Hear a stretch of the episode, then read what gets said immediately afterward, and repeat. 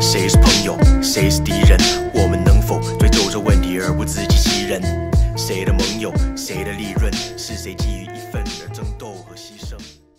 Welcome to another episode of the Silk and Steel podcast. I am your host, Carl Zha. Today we will continue our series on the political history of Taiwan. As our guest, uh, a Taiwanese communist rapper, Xiang Yu. uh, Xiang Yu, welcome to the show again. Hello, good to be back. It's been a while since our last recording. I think it's almost a month. Um, what, what what have you been up to? Not much, really. Just trying to get started on my next album, which isn't going too well so far. But I think I just need to push myself a little bit harder. And other than that, just my summer class.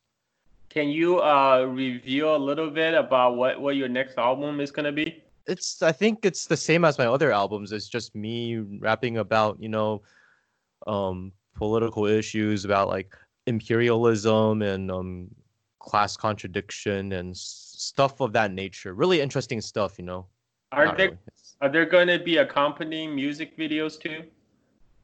that's the plan. I I think um with COVID money coming in, I'll have a bigger budget for my next album. And since I have increased work hours actually during this whole during this whole ordeal, hopefully, I mean I've been I've been saving money.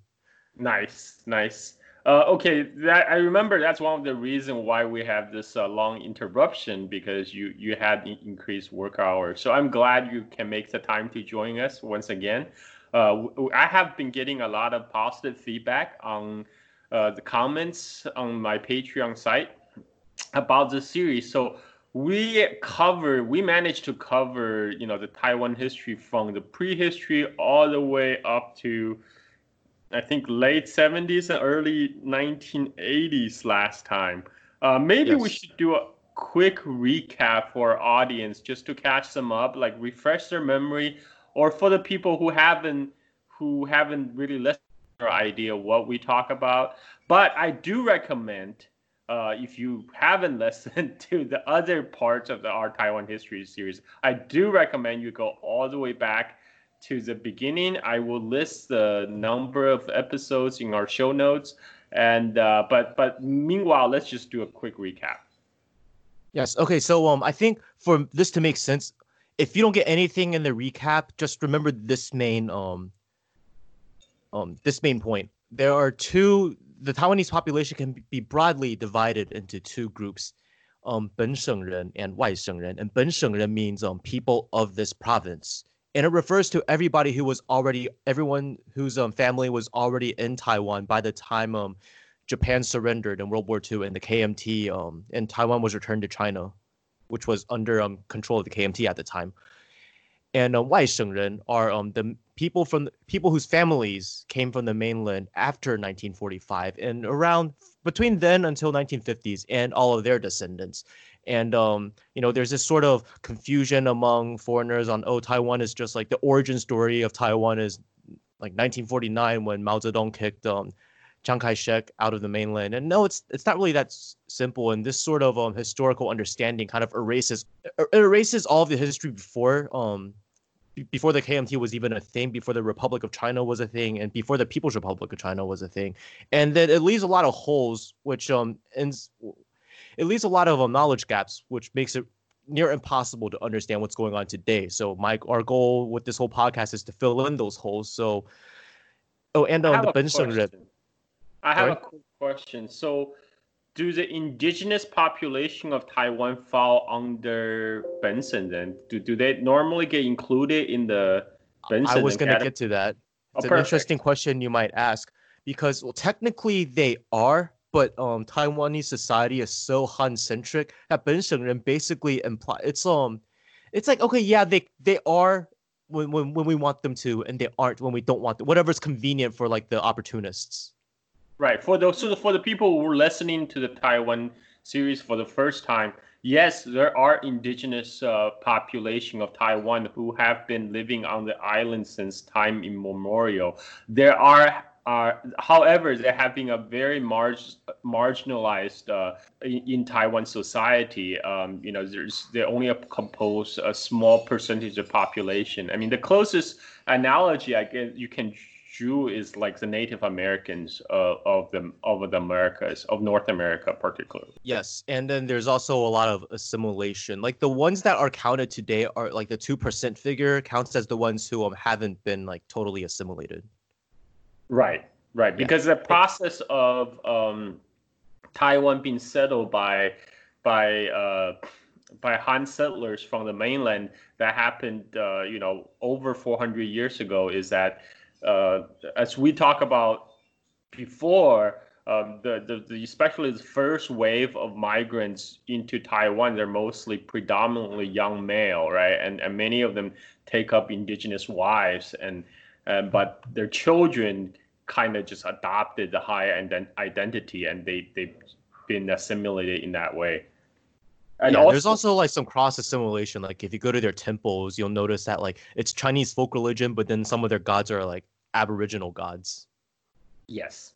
Yeah, the little things like that, and, and um, it's so then yes, there are indigenous people, but unfortunately, it's because um Benshengren, this sort of concept is so um foreign to America that a lot of times they just translate it to natives. So then there's also this misunderstanding that oh the KMT just went and just displaced all of the indigenous people, which is not really how it happened. No, no. The indigenous people got marginalized and, and long before the KMT even existed. Before. Yeah, exactly. This is uh and and what not saying it's, right, but it's not something that we should pin on the KMT is what I'm saying. No, no, but what the we we covered this history in depth uh yes. in our earlier episode. I highly suggest people go listen to them to learn how the how the process uh, uh, took place. Um, but you, let's continue with our recap. Yes. So then, um, you know, you had Japanese colonization as a result of the um, Sino-Japanese War, and um, which ended in 1895, and Taiwan was a Japanese colony until 1945. You know, there were some, um, there was like a process of, um, there were multiple phases. The first phase was pretty much um, leave Taiwan's like leave Taiwan's um, culture and stuff alone. But then in the last final years during the war, there was an attempt to try to um, um, Japify the Taiwanese people, but then it was it was really short lived, and but then it, it kind of plays a slight role in the in the KMT's attitudes towards Taiwan, which we're going to get into now. So 1945, Taiwan was returned to China, and um, Chiang Kai-shek sent this dude named um, Chen Yi to serve as the chief executive of um, the Taiwan provincial government. And because of you know poor military discipline, government corruption, bad economy, you know like hyperinflation and stuff like that, because they were um, sending all of the grain and stuff to the mainland to support the civil war. And um, because of yes, and then because of um, an incident resulting untaxed cigarettes and this woman getting this woman who was selling said cigarettes getting shot by KMT soldiers a rebellion broke out in February 28, 1947. So then Chiang Kai-shek sent the military to Taiwan to carry out repression on um, a massive scale, and thus really truly marked the beginning of like the kind of um, the conflict between Benshengren and Waishengren. And because the KMT was all made up of all Waishengren, kind of Waishengren of all classes, just became like um, just they, they were um, seen as the oppressors, even though the KMT was pretty much only the elite of the um of the Waishengren. So then, after the Huaihai campaign in the mainland China, which you know resulted in a communist victory, Chiang Kai-shek realized that the KMT was totally fucked. So then he appointed um this dude named Chen Cheng as the chief executive of the Southeast and the chairman of Taiwan Taiwan's provincial government in preparation for Taiwan to become his base of operations for the so-called um, liberation of the mainland. And um, on the mainland, under the guise of currency reforms, Chiang Kai-shek collected the savings of, you know, the middle classes. Like, you know, he took their gold, their silver, the U.S. dollars, all of which was worth approximately uh, 300 million U.S. dollars, and then sent all of that to Taiwan, which was then used to stabilize the new Taiwan dollar. So Taiwan's kind of economic stability after the Civil War was kind of the result of that. Partially. Yeah, I just like to interject with a personal story. Um, a lot of the discontent, uh, the, the the Taiwan, the Benson and pe- uh, you know people in Taiwan had against uh, the KMT government is actually very similar to um, the you know the, the the the same discontent felt by people on mainland China, you know, leading up to the Chinese Civil War. You know, my um, my so my great uh, my grandpa, uh, right? Uh, he he t- used to tell me the story that uh, you know the there was such a because you know after uh, after the Japanese uh, invasion slash occupation ended, everyone in China was expecting kind of return to normal life, but Chiang Kai-shek's regime decided to pursue the civil war against the communists instead. So a lot of resources getting basically consumed by this by this war, and uh, which led to hyperinflation. And and you know my my great uh, great grandpa, not my great grandpa, my grandpa was telling me that it, got so bad. You know sometimes uh, they're just the, the KMT government just printing tons of paper money and and to, in the end it, it, the the paper money become kind of worthless right and then like like they like one of the things they did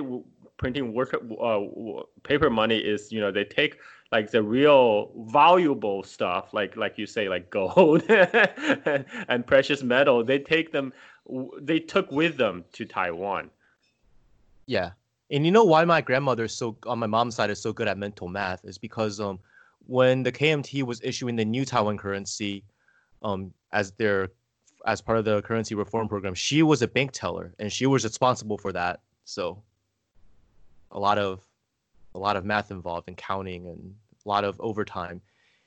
Anyways, but the thing is, I like to mention that it was the same discontent, but in the mainland, it's like there's no feeling of oh th- these people are like, you know, are different from us. They're just different classes of mainlanders, you know, or different um, or just um people representing different interests among mainland Chinese people. Whereas in Taiwan, it's like okay, we've been colonized for 50 years by Japanese, and then so then there's going to be some cultural differences between Taiwanese people and mainland Chinese people, and then these mainlanders just come in, and the ruling class like the Chiang Kai-shek, they carry out this stuff. It's kind of um unfortunately, but it's just the way people work. It's you just associate this sort of stuff with like identity. Yes. So, anyways, June 24th, 1949, Chiang Kai shek arrives in Taipei. And from then on, soldiers from the mainland migrated to Taiwan, totaling to approximately 1, 1.2 million. These soldiers never really planned on staying in Taiwan. Chiang Kai shek told them that they would be going back to the mainland soon. So, you have a lot of people who just kind of got separated from their families. And um, yeah, so, but and this marked a great shift in Taiwan's demographic composition because prior to this, the majority of um, even though the majority of Taiwan's population was Han Chinese, there was little to know Han Chinese with roots from beyond the coastal provinces of Fujian and Guangdong. Whereas these new migrants that came with the KMT were from all over mainland China.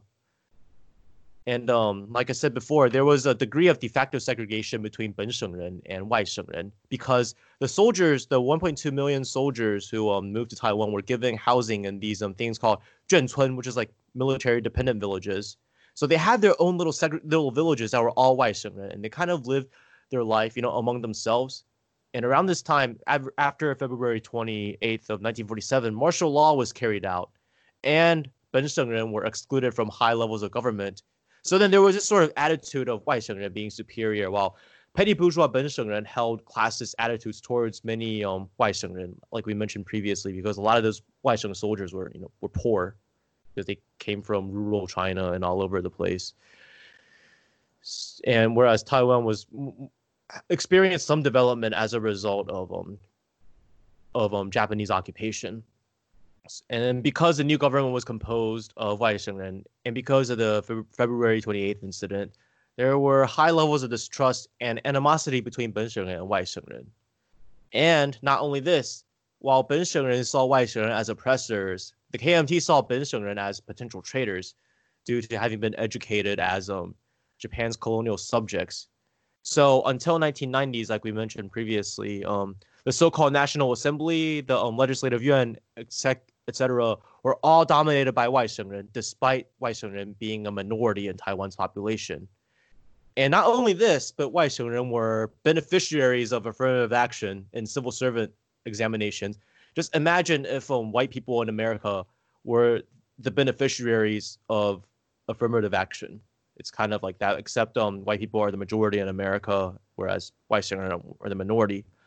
So in 1956, the acceptance rate for um Ben Shengren and civil for like civil service was 0.061 percent, and in the military in 1960, only 13.8 of the lieutenants, 9.5 percent of field officers, and 1.3 percent of general officers were um Taiwan born. And Taiwan born is not just um Ben Shengren, but also mainlanders, like mainlanders like who's like you, you know descendants of mainlanders who were born in Taiwan because even even though you were born in Taiwan during that time you were still considered a white and it's like kind of kind of carries over. Now imagine with these sort of odds like you'd imagine a lot of them were probably white so clearly an era of white superiority and Chiang Kai-shek's legitimate legitimacy at the time largely rested on the policy of reclaiming the mainland as well as his you know support from the US because um on the international stage so um, many people felt that Ben Shengren were cannon fodder in the eyes of Chiang, since Ben Shengren were hardly seen as one of our own by the KMT. And reclaiming the mainland would be a victory for White and that wouldn't necessarily benefit Ben Shengren, like in their like in their minds. So, and then as the as the mainland China continued to develop its industrial base and create and successfully create nukes, and also replace the so-called ROC in the UN, it became even more obvious that the policy of reclaiming the mainland was nothing but just um, an unattainable dream. So, without a realistic political goal, there was this sort of ideological vacuum in Taiwan. It's very important for this episode. And by this time, there was a sizable Bensheng petty bourgeois that was anti KMT, but also, unlike the previous opponents to the KMT that were more left leaning, these um, anti-KMT people were liberals. So another interesting shift in the political um, trajectory of Taiwan and the alignment that's, of political forces, I suppose. That's because uh, the the pre- previous generation of opposition to KMT that was more left leaning was squashed pretty ruthlessly by the Chiang Kai-shek regime. Yeah, including both Bensheng and Waisheng. And if you were a communist or even suspect suspected of being a communist, you were you you were thrown in jail for a long time or killed. Chiang Kai-shek dies in 1975, and he was replaced by the vice leader Yan Jia-gan for the remainder of his term, as you know, for the remainder of his term. And then after Yan Jia-gan completed his term, the National Assembly elected um, Jiang Jingguo, who was his son, as um, as the new leader of Taiwan. And our previous episode, I believe, largely covered the Jiang Jingguo era. So we're just gonna skim over that real quick. Jiang Jingguo era, heavy emphasis on economic development because um, previously it was more like, okay, we're gonna reclaim the mainland and all that. So then there was a shift in attitude towards Ben Shengren, and um, Jiang Jingguo really tried to get um, them more involved in politics at a higher at higher levels of government um, for a variety of reasons. One is just because he, he kind of knew the um the sort of discontent towards the KMT among these provincial identity lines was brewing, and also because reclaiming the mainland became unrealistic, and because he saw little to no hope of um, continuing the um, so-called Jiang dynasty because all of his kids were pretty um, they were they, they weren't let's just say they weren't cut for politics. They were just underachievers and disappointments to him. So then during this time, your typical kind of like the fund f- trust fund babies, right? It's very spoiled and and I mean he it's not for lack of trying. Uh, Jiang Jingguo tried to groom his own son for succession, but they're just not cut for it. You know you know how his sons were half Belarusian. So um for I think at some point one of his sons who was being considered for politics started dyeing his hair black and wearing um dark contacts. No way. I I, I, I read somewhere just because um they were still like they were still like you know Chinese nationalists. So it would it, to them they thought it would be really weird if we had like some like Western looking dude, you know, be in higher levels of government. Ah. But then he eventually died of diabetes. Yeah. Two of his kids died of, or two or three of his kids died of diabetes. Just kind of, I think, just bad genetic lottery. Yeah. Or, um, and then so then Jiang Jingguo era, ten major construction projects. We covered that in the previous episode. Not going to really get to them. It's just you know, just a lot of basic like infrastructure that's set up for you know Taiwan's further industrial development. And this coincided with the time when Japan was um, kind of moving up in the production chain. So then Taiwan doing Taiwan started doing more low-level manufacturing for Japanese companies, and this kind of was the time when the economic miracle of Taiwan happened and it became one of the four um, Asian tigers, along with uh, along with Hong Kong, Singapore, and the bad part of Korea or South Korea. And um, Jiang Jingguo kind of his policy of bringing more Benshengren into higher levels of power was called um, 催台清政策. How would you translate that? It's kind of like promotion of the policy of the um, promotion of Taiwanese youth. Yeah. Yeah. Okay. Anyways, he brought the likes of Li Denghui, Wu, Wu Dunyi, and Wu Boxiong into the higher echelons of the KMT, and these were all um, these are all major political figures in the KMT that we're gonna see, but they were all Benshengren instead of Waishengren. Though Li Denghui is gonna be our focus for today. Just keep that in mind.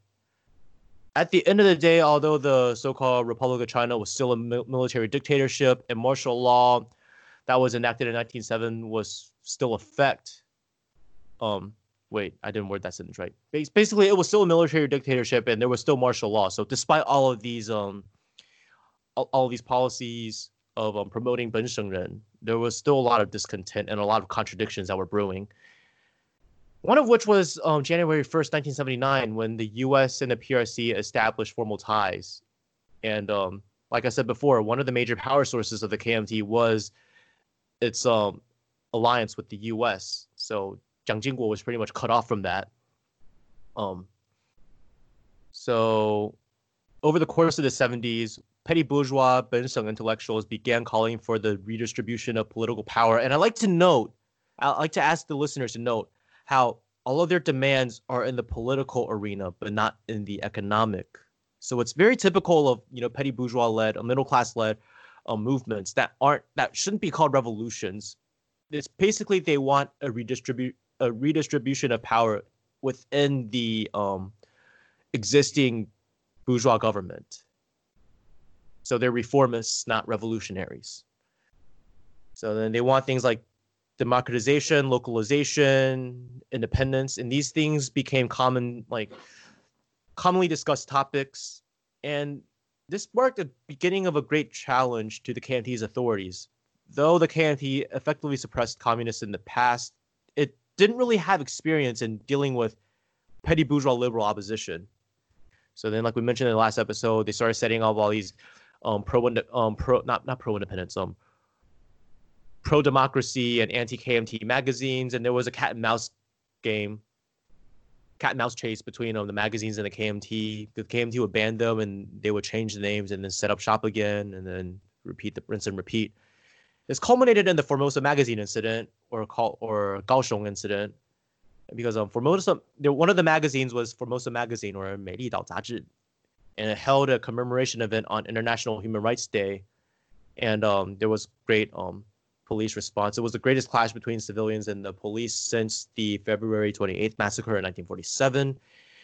And the organizers of the magazines were arrested and sentenced. And some of the pe- and the people who were arrested were um, Shi Mingde, Huang Xinjie, Lin Yixiong, Lü Xiulian, Chen Ju, Zhang Junhong, Yao Jiawen, Lin Hongxuan, and all except for Lin Hongxuan have been the DPP chairman at some point. So keep this in mind. Carl, any of these names sound familiar?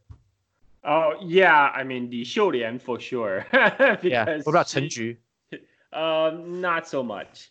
Chen uh, Ju, Simi the mayor. definitely. Yeah. Because he's uh, he's like one of the godfather, right, of DPP. And and for our audience who is not familiar with the acronym DPP, uh, DPP stands for Democratic Progressive Party, which is uh, which emerged to be the main opposition uh, party in Taiwan in the later years, and and currently the uh, they have taken power. The current Taiwanese leader um, uh, Tsai Ing-wen is from the DPP. So we, we will get to how they kind of transition themselves from uh, like a kind of underground uh, petty bourgeoisie opposition party to you know taking power.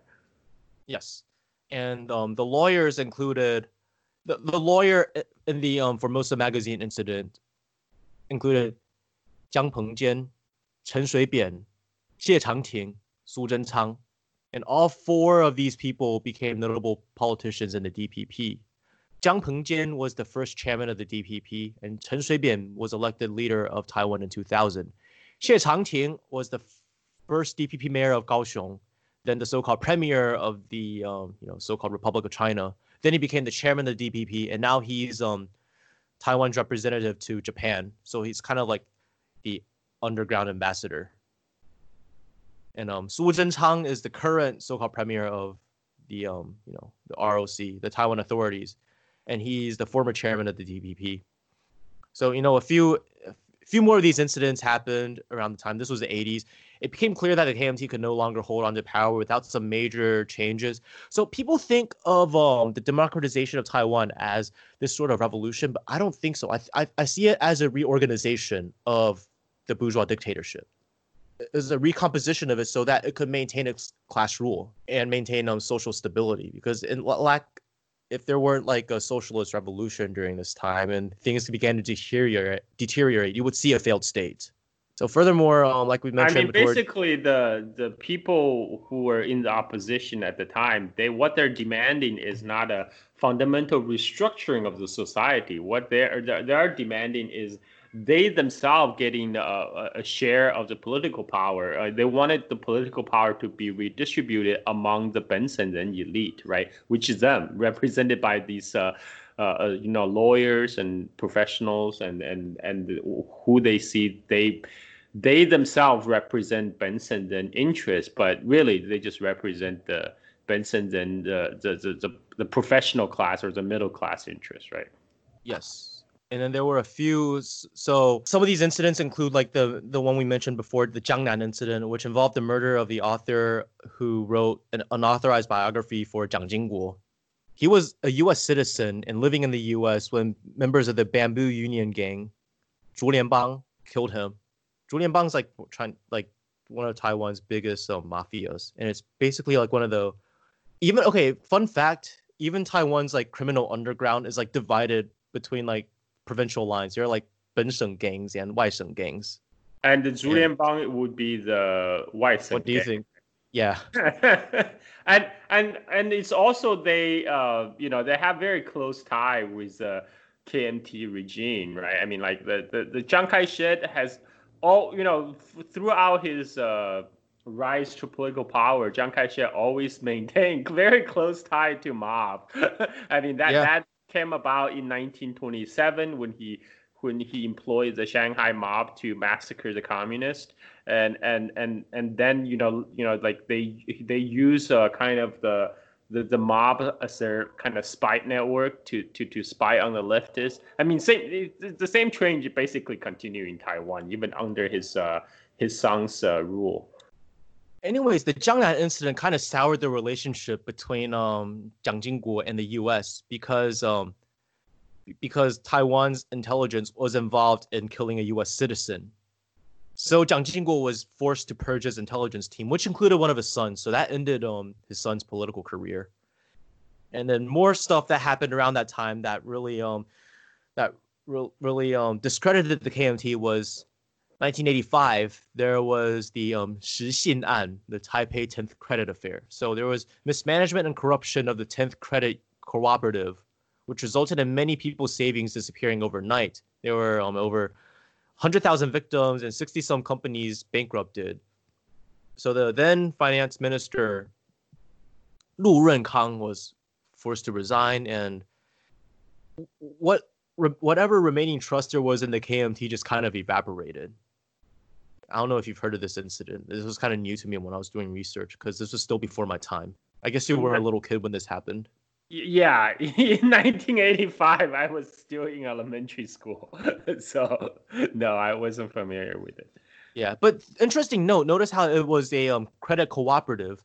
So you're gonna. This will kind of go into things because um, even though Taiwan's capitalist, it, it wasn't organized along like a, a orthodox capitalist society. There was still a lot of top-down control that's atypical to, for Westerners Taiwan is not one of the you know kind of like the the, the Chicago boys uh, model of de- economic development uh, or Hong Kong. Once economic development was was top down, state directed, and Jiang Jingguo, uh, who had been as the son of Chiang Kai-shek, was sent to study in Soviet Union in his youth. Um, you know, so after he came back. Uh, and became groomed for leadership under KMT. He basically adopted a lot of the kind of the state directed economy model from former Soviet Union and then implement them in Taiwan.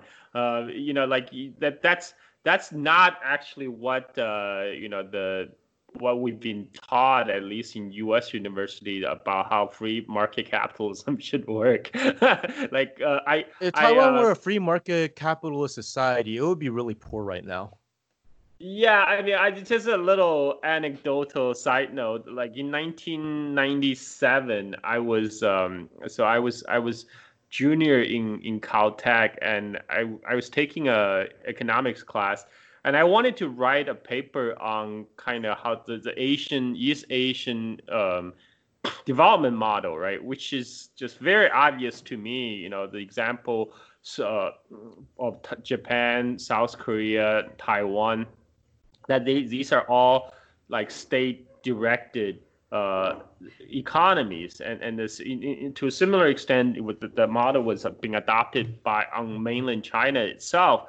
Uh, but my professor actually said, no, no, no, you know the that that model is totally been discredited. Uh, you know because this was the time of uh, onset of the Asian financial crisis in 1997, and she's like, no, no, no, you know like that the, the current crisis just proves the superiority of the free market capitalism. You know you, you should really uh, choose a different topic. But I, that just kind of showed kind of the ideological works that happen on the university, like at the university level in U.S. Right? I mean, this, was 1997.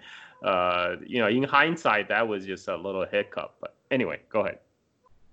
So, um, basically, oh, I was mentioning that because um, a lot of the liberalization that'll happen that you'll see in the 1990s and the 2000s will be the liberalization total liberalization of taiwanese society. And like this sort of like a lot of the government held um these sort of credit cooperatives and state-owned enterprises and stuff you'll see a lot of them start getting privatized to varying extents including education. So like you'll see also like the neoliberalization of higher higher education in taiwan as well.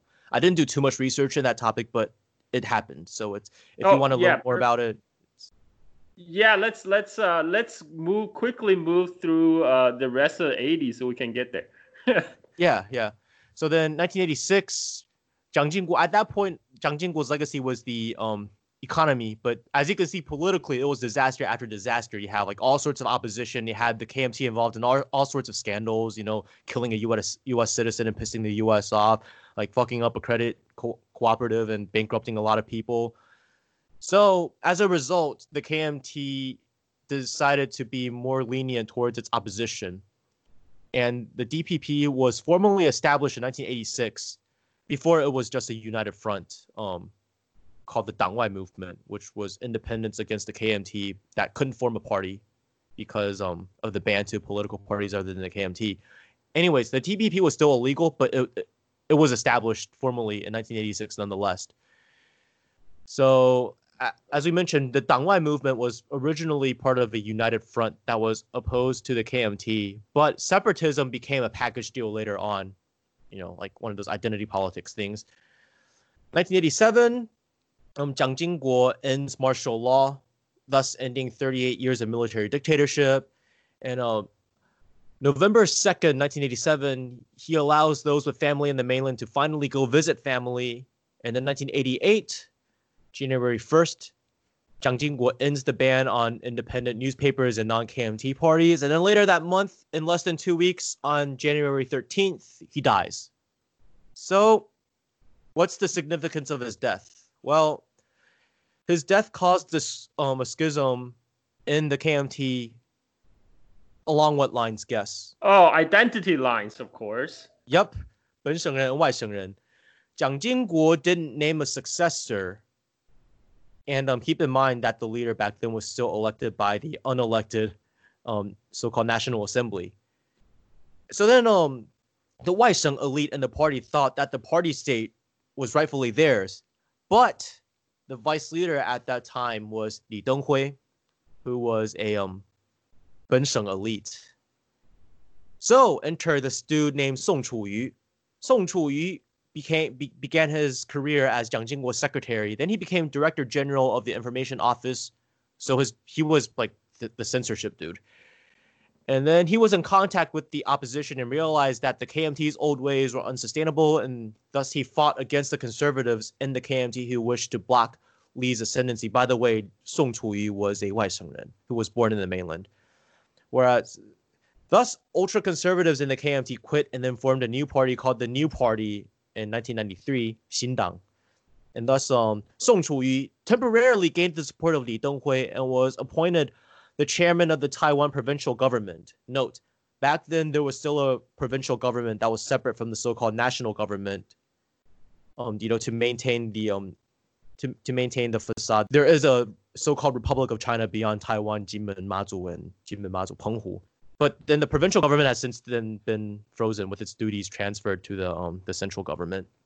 So 1994, chairman of Taiwan province became a position that was directly elected by the people, and Song Chuyu became um, became the first chairman that was directly elected by the people of Taiwan with an approval rating of around 90%. keep this in mind 90% approval rating, and KMT elite.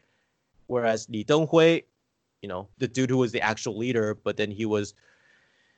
But then in 1996, there was to be Taiwan's first um, direct election of its leader. Now, Li Denghui recognized that Song Chuyu had aspirations of his own, so Li revised the constitution and froze the um, so-called provincial government, thus stripping Song Chuyu, who was the um, the head of the provincial government, of power. And then Li Denghui chose Lian Zhan as his running mate. The DPP's candidate was Peng Mingmin, who we mentioned in the episode in one of the previous episodes was one of the authors of the Manifesto of the Taiwanese People's Self Salvation, but he lost to Li. Li Denghui was pretty popular. And then Li Denghui kicked Song Chuyu out of the party and then began openly expressing his um two state theory. You I think this is a covered good the time. two two state theory real quick. Yeah, so the two states so before um the official stance of Taiwan, I mean it still is the official written stance, but it's not actively pursued anymore. Before it was um there was only one China, and one China is the Republic of China. The two state theory is mainland China is the People's Republic of China, and Taiwan, um, Penghu, Jinmen, Mazu are the Republic of China. Or there's one China and one Taiwan, depending on how you interpret it.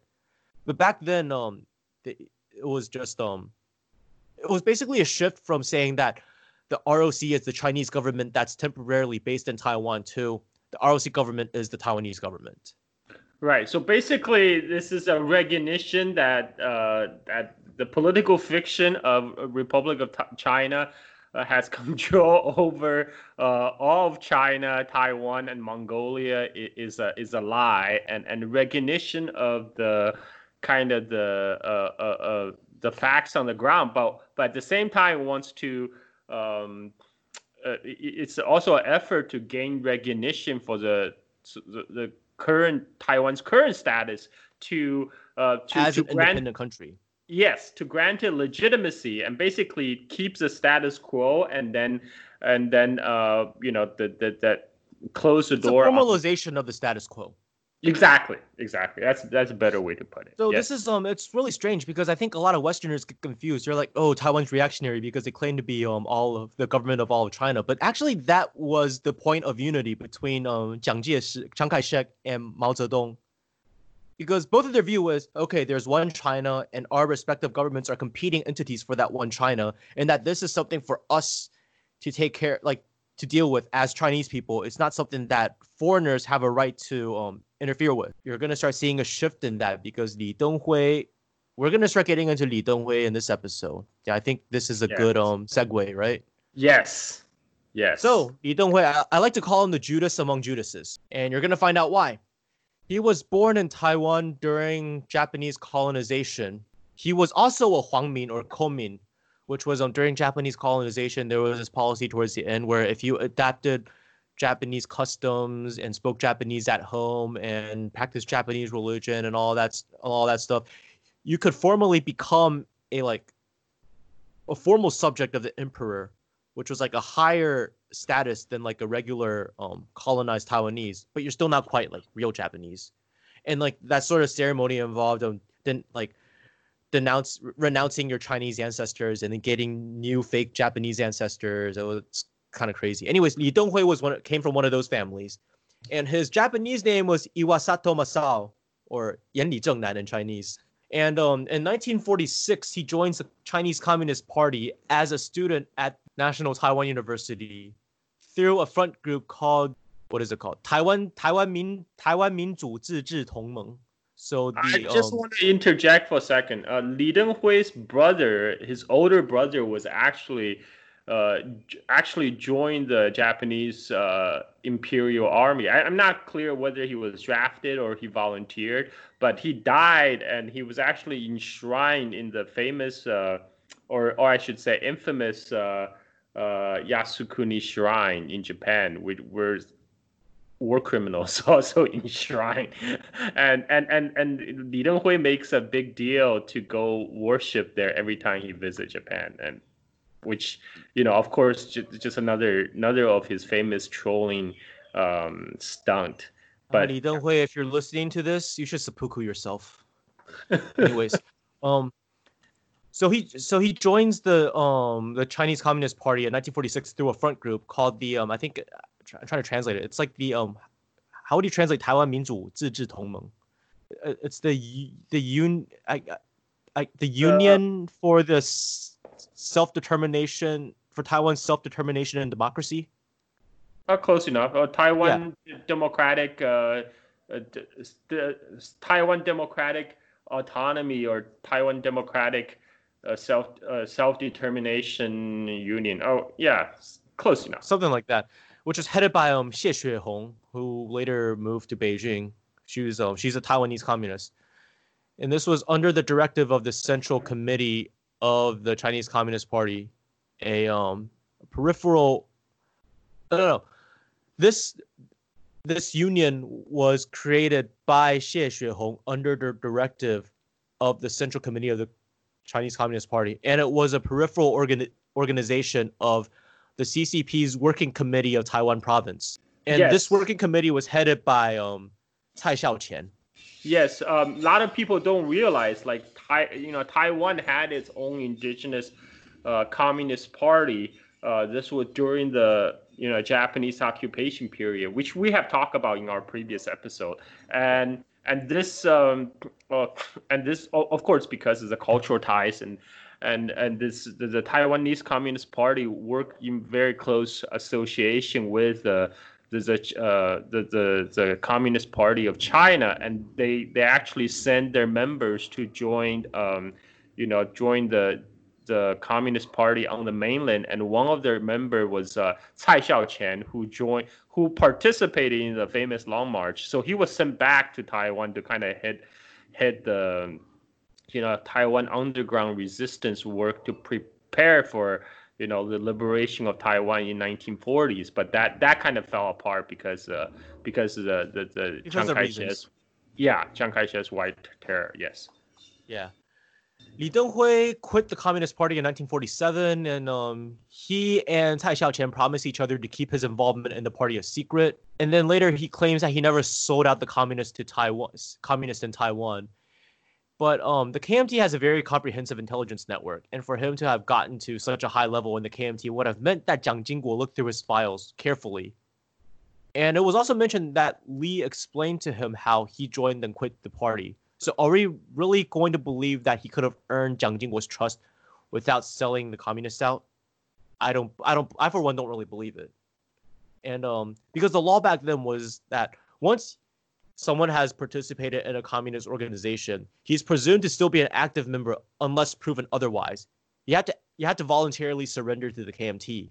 And from declassified documents, we can see that um, those involved in his group were executed or imprisoned, and the case was named after a member he had introduced to the organization. So, How is it that someone he introduced was executed, yet he was able to worm his way into the KMT? I think a snitch is a snitch is a snitch.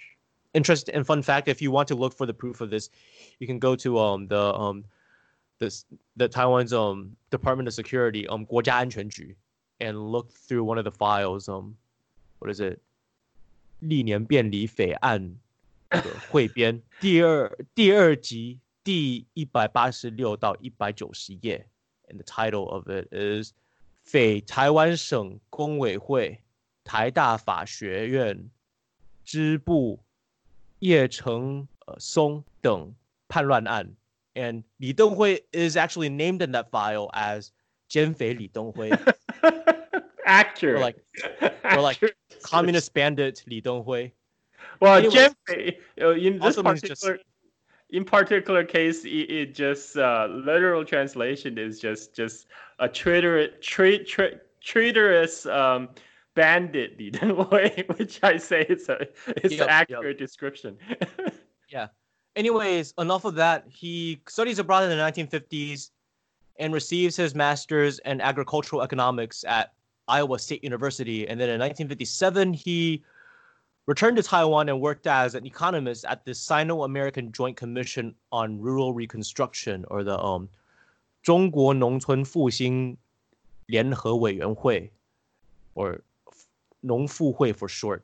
And notice how they use the they use um Sino instead of like Taiwan back then. Anyways, it was a commission established in mainland China in 1948 that moved to Taiwan in 1949, and as the name implied, it was sponsored by the U.S. And then um, later in the 1960s, he went back to the U.S. and did his PhD at Cornell, and then he worked at as an adjunct professor at um, National Taiwan University's economics department. And in 1970s, when Chiang Jingguo was the so-called premier of the ROC, Li Denghui became the youngest member of Jiang Jingguo's cabinet. And like I said before, Jiang Jingguo was trying to get more Ben Sheng involved at higher levels of government, and Li Denghui was one of them. He somehow became the, the vice leader in 1984, and when Jiang Jingguo died, um, Li Denghui became the leader with the help of Song Chuyu. So economically, Li Denghui was very pro-U.S., um, very pro-Japan, and pro um, bad Korea, South Korea. And he really wanted to limit Taiwanese business activities in mainland China. Keep in mind that um, you know, in the 1980s, there was finally some sort of so certain levels of opening up between um Taiwan and the mainland under Jiang Jingguo and Deng Xiaoping.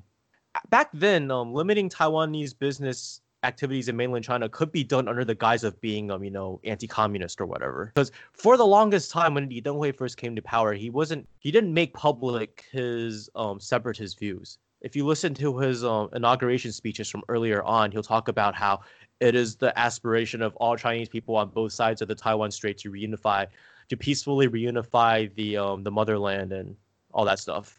That that was actually the standard for the KMTs. I, I think a lot of Western Westerners listening might not understand that. They think that oh Chiang Kai-shek, oh origin story of Taiwan, Chiang Kai-shek and the separatists are all the same. Oh, you see, Chiang Kai-shek did pave the way for that to happen, but not quite.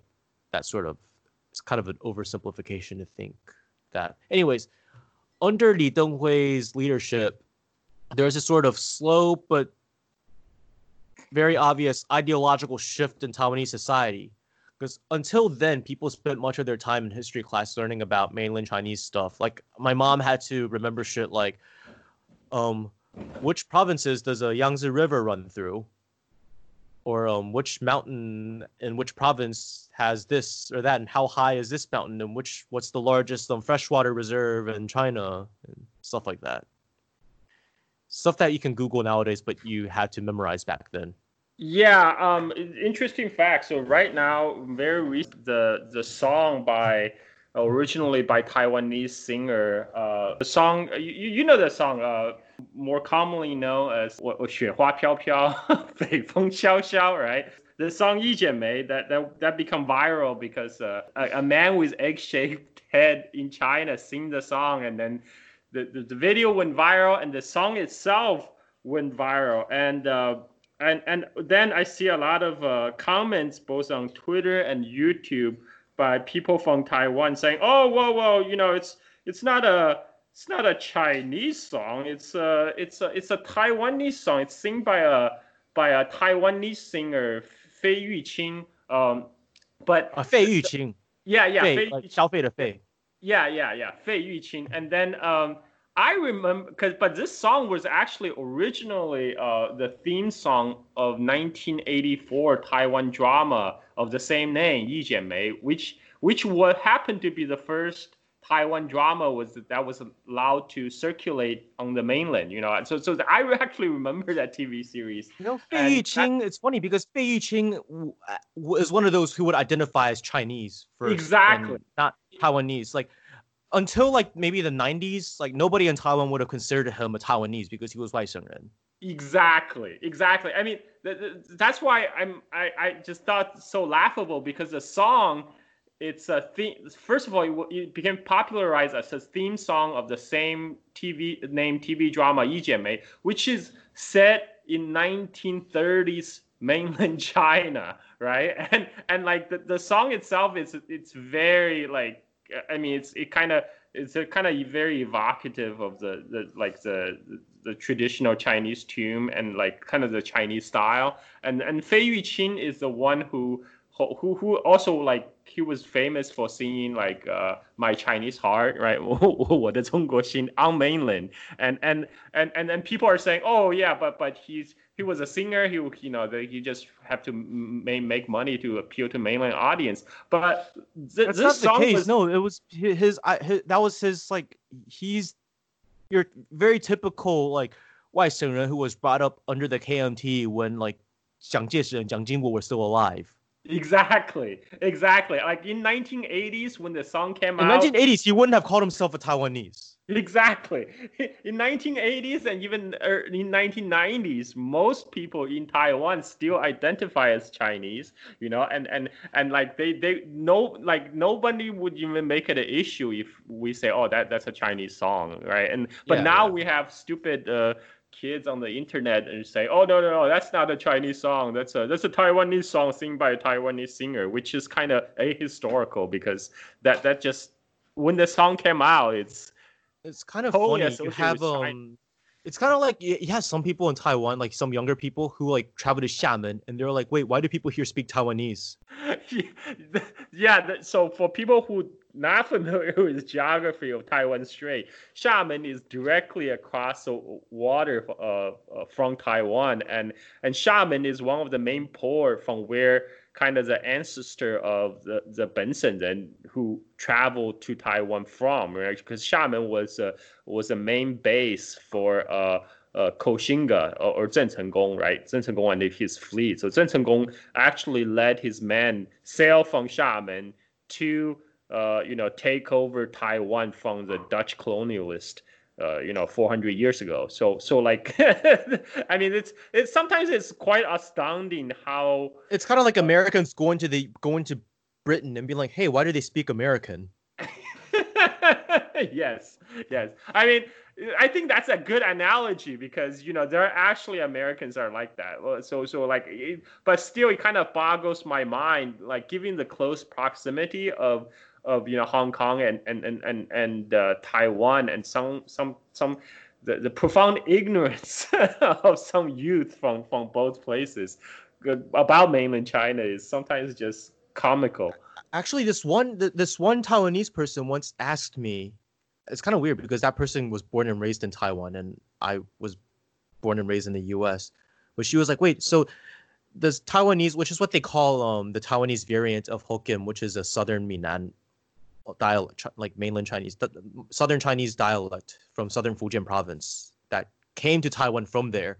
But then anyway, she was like, so is Taiwanese like a language that got developed out of Japanese when the Japanese um colonized us? And I'm just like, Jesus fucking Christ, what did they teach you guys at school nowadays? uh, I mean, I, I- yeah, people, people. I guess it's not limited to to to Taiwan, right? I mean, whoever. yeah, some US kids who just don't really pay attention at school. Yeah. right? You can't really blame individuals. I don't think that's an accurate reflection of most people. Yeah, Yeah. Anyways, yeah.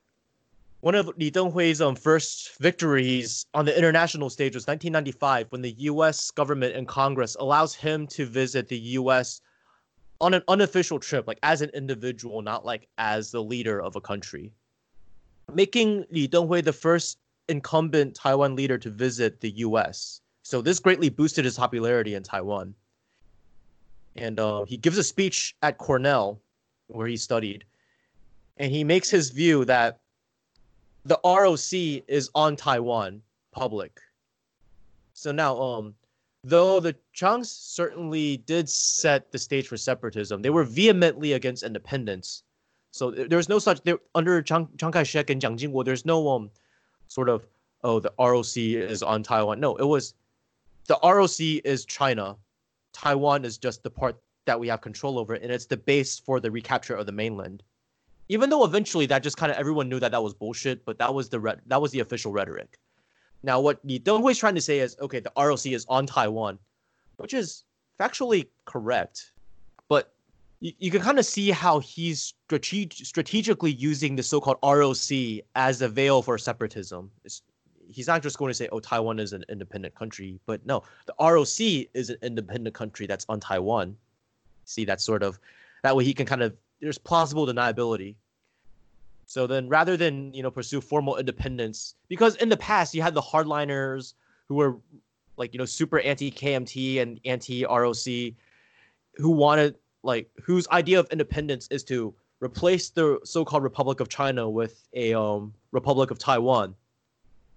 Whereas the um, you know the more mainstream separatist bourgeoisie will use the Republic of China as a Chinese cover for their Taiwan independence.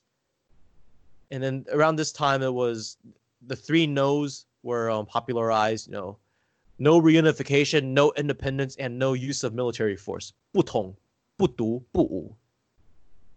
And this was basically the same what the situation was by the time um, Jiang Jingguo came to power. Though, you know, when Jiang Jingguo was still the leader, the official rhetoric was still the like the pursuit of reunification.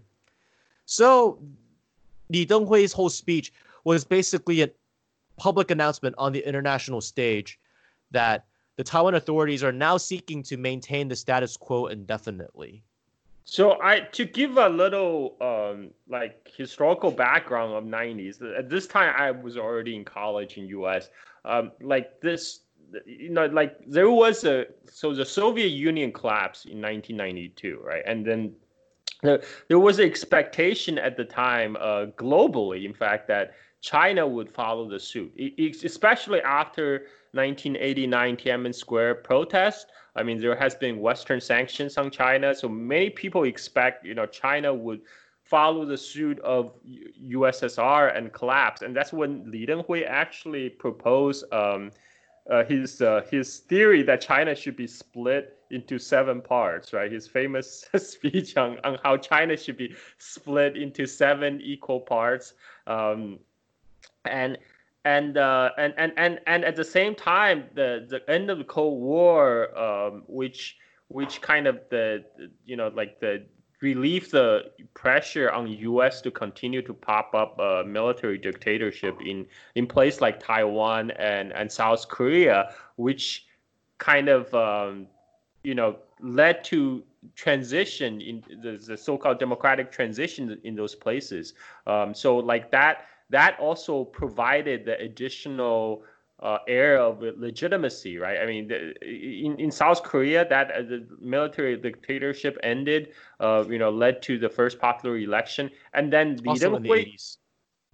Y- yes, but Li Denghui was very. Uh, I think he's whatever you say about him, he's a very uh, a, a, a very tactical politician, right? He read. He was he was able to read the the, the, the, the which way the wind was blowing. And so he, that led to the, the democratic election on Taiwan, which I think you are going to talk about next, right? Yes. Right. Okay. And um, I want to mention, you know, you were talking about the 80s and the demo- um, democratization of um, democratization of um, South Korea and Taiwan. Mm-hmm. Notice what was happening at the same time in the socialist bloc: perestroika, glasnost, and all of, and like like the Berlin Wall falling. Yes. Yes. So then there was a sort of um this sort of lent legitimacy because rather than seeing that as a counter revolution and like because I, I think um there are different things. One of them is the destruction of socialism, while the what was happening in Taiwan was like a restructuring of the bourgeois dictatorship. Correct? Mm. Okay. But yeah. The way that it's presented then in Taiwan and the rest of the world is this is a worldwide um this is like a global phenomenon of um democratic uprisings against authoritarianism. Right. I mean, like U.S. Me- that's a U.S. narrative, right? Which pretty much got adopted in most of the Western media. And that's like the religion that's practiced in Taiwan today. Which is why you have people that might starting to begin be, be like against capitalism, but they're still really anti like anti-communist.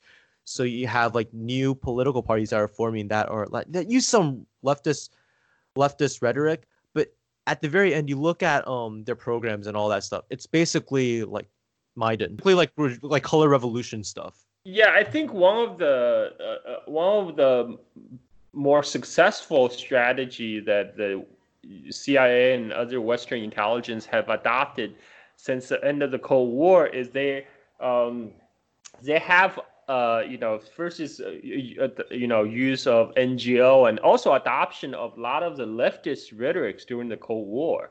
You know, but a lot of do the, it in a way that makes the so-called the new pseudo left very very useless for the working class and harmless towards the bourgeoisie.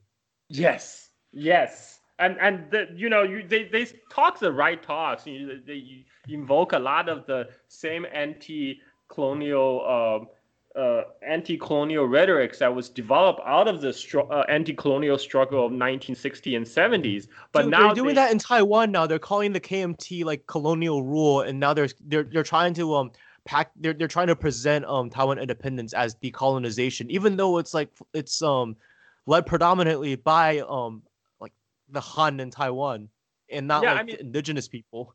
It's, it's hilarious. same- same i mean same thing is happening in hong kong right you have the lausan collective uh, that that supposedly present a leftist uh, uh, uh, view on, on the hong kong protest movement and and uh, you, if you look at their rhetorics you know they, they call themselves you know they're from a decolonial p- perspective but what they really proposing Uh, you know it's it's not that very different. like their agenda ha- just happened to coincide perfectly with you know the U.S. State Department, Pompeo, and and all the right wing U.S. politicians like Marco Rubio, right?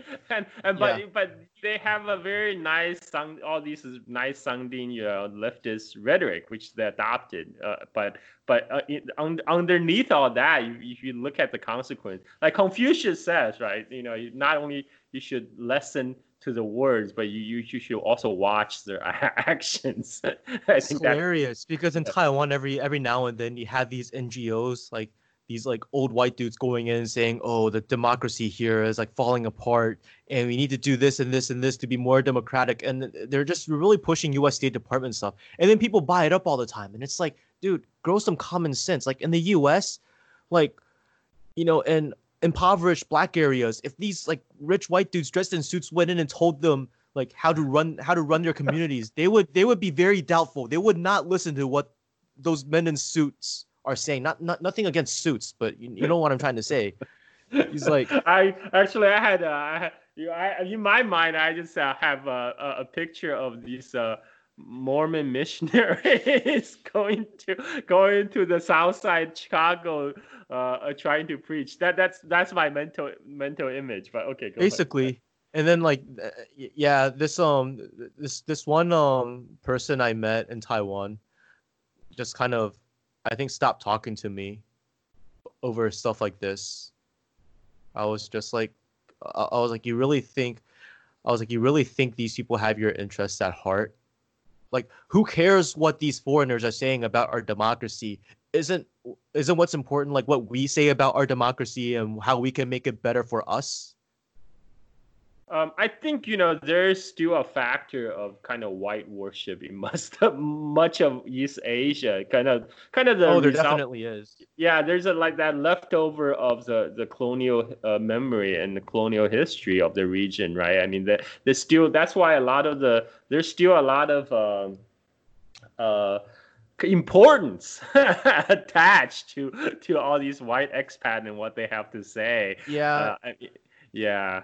She Yeah. called me um a um a she she called me dictatorial because I I was like you know I spoke about um U.S. aggression in the DPRK and she was like well that's that's protecting democracy and this and that it's like that's not communism that's just authoritarianism so then I I, I pressed I I pressed her on and then like I asked her like more I just kept pressing on and I kept asking more questions about okay so what do you know about this what do you know about like the Supreme People's um this Supreme People's Assembly. What do you know about th- this, that, and the other? And then she was like, 老实说我没有研究. To be honest, I haven't investigated. And I'm just like, well, that's a lot of talk for someone who hasn't investigated, is it? Isn't yeah, it? Yeah. She gave me this little like figurine to go take pictures of when I was in North Korea. I never Uh-huh. gave that figurine back over these arguments. Yeah. anyways, anyways, back to the topic. 1996. We mentioned that um, we, we mentioned how um there was this dude named Song Chuyu, who was um becoming really popular among Taiwanese a- across provincial lines, both 本省人 and 外省人. And he posed a threat to Li Denghui's power in 1996. So Li Denghui picks Lian Zhan as his running mate. He freezes the um, provincial government to strip Song Chuyu, who was chairman of the Taiwan provincial government, of his political power. And then around this time, there was also the Taiwan Strait crisis. You want to get into the Taiwan Strait crisis? Yes, uh, I I was so, so I was much more aware of the situation in 1996. I was uh, I was in college at the time, you know, so I I, I watch all the read all the op eds in LA Times, um, etc. So to coincide it with the Taiwan election, you know, mainland China PRC uh, stage a, a, um, a missile test uh, basically uh, in in Taiwan Strait, and and you know it, that was a big you know like that was a big point talking point at the time about you know how the big bad China is bullying the the plucky small democratic Taiwan. Uh, that that was a talking point in U.S. at the time. But but go ahead. So this kind of backfires because um, Taiwan's media presents it, like like you said, as like you know, big bad China, like oppressing small innocent Taiwan. So Li Denghui wins the re-election easily. And then um, we're gonna get into his final term as um, leader from 1996 to um, 1996 to 2000.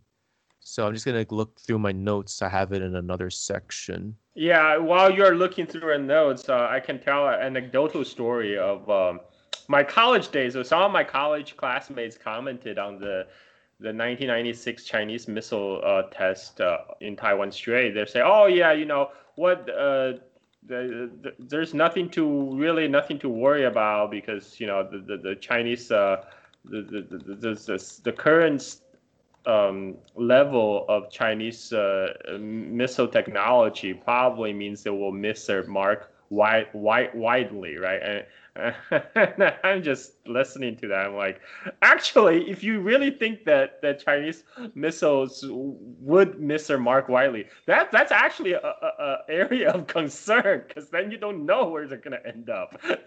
Uh, but anyway, go ahead. So basically, um, the last four years of Li Denghui in the KMT, what he was trying to do was just totally fracture the KMT, because that would that way it would pave um, it will pave a path towards victory for the opposition. So Yeah. like we mentioned before, you know, you had people, you had um the second generation of um these Waisheng elite who um formed the new party. That was literally just called the new party. And then Yeah. people like Song Chuyu formed the Qinmindang or the People First Party. Yes.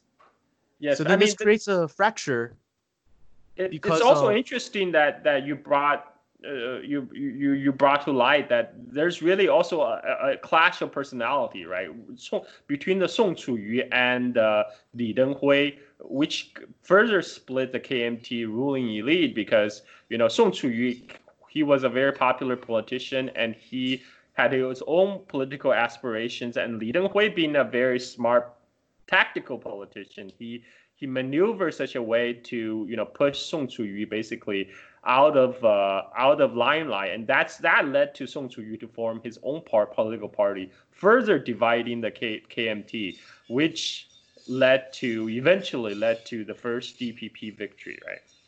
Yes, that happened in um 2000. Um, so Li Denghui kicks Song about- Chu out of the party, what- starts getting into his two-state theory. Yes. I'm sorry, uh, I just want to interrupt. When did the desinification campaign in education start in Taiwan? Did that start under Li Denghui in 1990s, or did that start? It kicked off under Chen Shui-bian. Okay, okay. Like it kind of started happening under Li Denghui, but not like so out in the open. I think um I think we talked Ah. about I think maybe now this episode's a good time to recap on it or this or the next episode like when we talk about the desinification of um the education because I do have some stuff about like the the laws that were passed that changed the um education system that that changed what was taught in history classes. okay. Um like back then um like national history in Taiwan referred to like all of Chinese history yes. and um a little bit I, I think there were I, I admit that it was a little bit i'm not saying that it's too mainland focused but it didn't have enough stuff about taiwan which Mhm. I, I- I think no matter what province you're in you should know more about your own you should you, you should know more about your own province than what they were teaching at the time Sure. Yeah. Sure. but then fair. they just yeah but then now what they're doing is they're trying to totally get rid of learning that sort of stuff from the curriculum which to be fair it makes tests a lot easier because you have like a few thousand years less to learn yes. But um anyways 2000 like we said there was a party split. Lian zhan was the incumbent vice leader but song chu-yu also runs. Now you see the problem. Song chu-yu was very popular. Lian zhan was incumbent and both were lian zhan was still the kmt but song chu-yu was the kmt this effectively splits the kmt vote. Yes. the blue camp. And um, also, towards the, the, end of his term, Li Denghui also tells these German reporters that cross-strait relations are relations between two countries, and at the very least, they're special relations between two countries. So, um, yeah, I mean, and since Song Chuyu's popularity was like happened to be across the provincial divide, like among Benshengren and Waishengren, that statement, I'm not just saying that to drop random trivia. It, it's meant to put Song Chuyu in a difficult position because if Song Chuyu supports it, he'll alienate a good chunk of his supporters. But if he's against it, he'll also piss off a significant chunk of his supporters. this is why uh, you know like as taiwan's democratization underway the identity politics start to play larger and larger role and the the and then opposition party democratic progressive party dpp will capitalize on that and and really use the divide and conquer strategy to to um to capture electorate turrets right Yes. So um Song Chu-yu and Chen Shui-bian were both more popular than Lian Zhan. But because Lian Zhan and Song Chu-yu were divided um divided the blue camp, Chen Shui-bian was able to win with guess the percentage of the votes he got. Uh, I I remember it was in the 30s, right? It's like Yes, 39.3%. yeah, just barely. he just he's just barely squeezed in with a plural, not even a majority, but just just just because he got the most votes because the the KMT votes were divided be, between Song Chu-yu and Lian Zhan. Song Chu-yu had 36.84%. Yeah. Lian Zhan had 23.1%.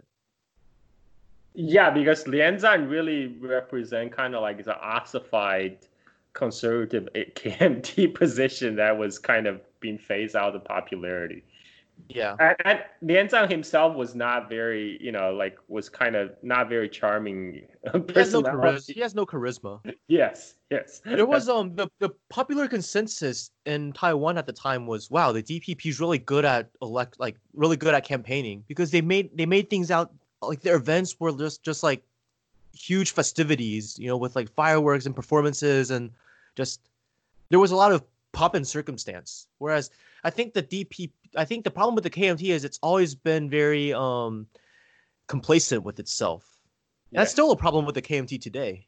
Well, I think it, it, it's come from like its history of being this uh, so used to one party rule for so long. That's you kind of you kind of you, it's hard for you to kind of catch up with the times whereas the opposition can afford to be more experimental and and you know like just trying to try trying anything that will work right i mean they're, they're probably quicker to adopt more popular tactics that actually reminds me like in in uh post-soviet union after the collapse of the ussr um, that U.S. actually sent in a lot of election consultants, quote unquote, to Yeltsin. You know, like because Yeltsin had such a flagging. Uh, like after his first term, he he was really deeply unpopular. So so U.S. were worried about his election chances. So they send in all these consultants, you know, doing those things like you talk about, like holding con- pop concerts, you know, getting him out there dancing with with uh, like. Uh, with with uh, with popular artists, you know, uh, in open air concert, and you and and also U.S. on top of that, of course, pouring a lot of money to support these uh, Yeltsin's election campaign. So eventually got Yeltsin to squeak by with a with a margin of victory. I mean, it's the people who con- who um the, the people who convince us to drink Coca-Cola are the same people were the same people who were convincing Russians to vote for Yeltsin. Yes. Basically. Yes. Marketing. So, marketing. Yeah. So DPP, you know, this marks the first time the DPP um, became the incumbent party. I mean, the DPP had won local elections before. Like, for example, the they like Chen Shui-bian was the mayor of Taipei, and that's quite significant because um cities like Taipei and um Kaohsiung, they aren't they're treated in Taiwan as like provincial level cities. So then in the past, under martial law, their mayors weren't elected by the city's residents, but they were appointed by the so-called National Assembly. So that it's like they're they're pretty powerful positions, and especially Taipei because like the capital is in Taipei. So if you win mayor of Taipei, you know you're you're kind of up there with the um with all the big timers. So when the DPP was, we're gonna recap, go back a little bit when the DPP was created, it wasn't necessarily a separatist party, but just anti-KMT. But without the identity politics and stuff, like how do you set yourself apart from the KMT? Basically, whatever the KMT stood for, the DPP opposed. The KMT was for Chinese national identity. The DPP was against it The KMT was against um, environmentalism, you know, for the sake of the economy. So the DPP supported environmentalism. The KMT was for um, nuclear power, so the DPP was against nuclear power. And in 1991, the um, DPP formalizes its um, pro-independence party platform, which marks the beginning of its strategy to win votes through identity politics. So it, the identity politics basically works like this: the KMT is made up of 外省人， 外省人 are mainlanders, mainlanders are Chinese. So therefore, to be against the KMT is to be against China so therefore, we need to gain independence if we truly love Taiwan. It's it's basically the forefather of Tumblr political correctness. I mean, in a way, a lot of the you know this is a lot of KMT's own doing, right? From yes.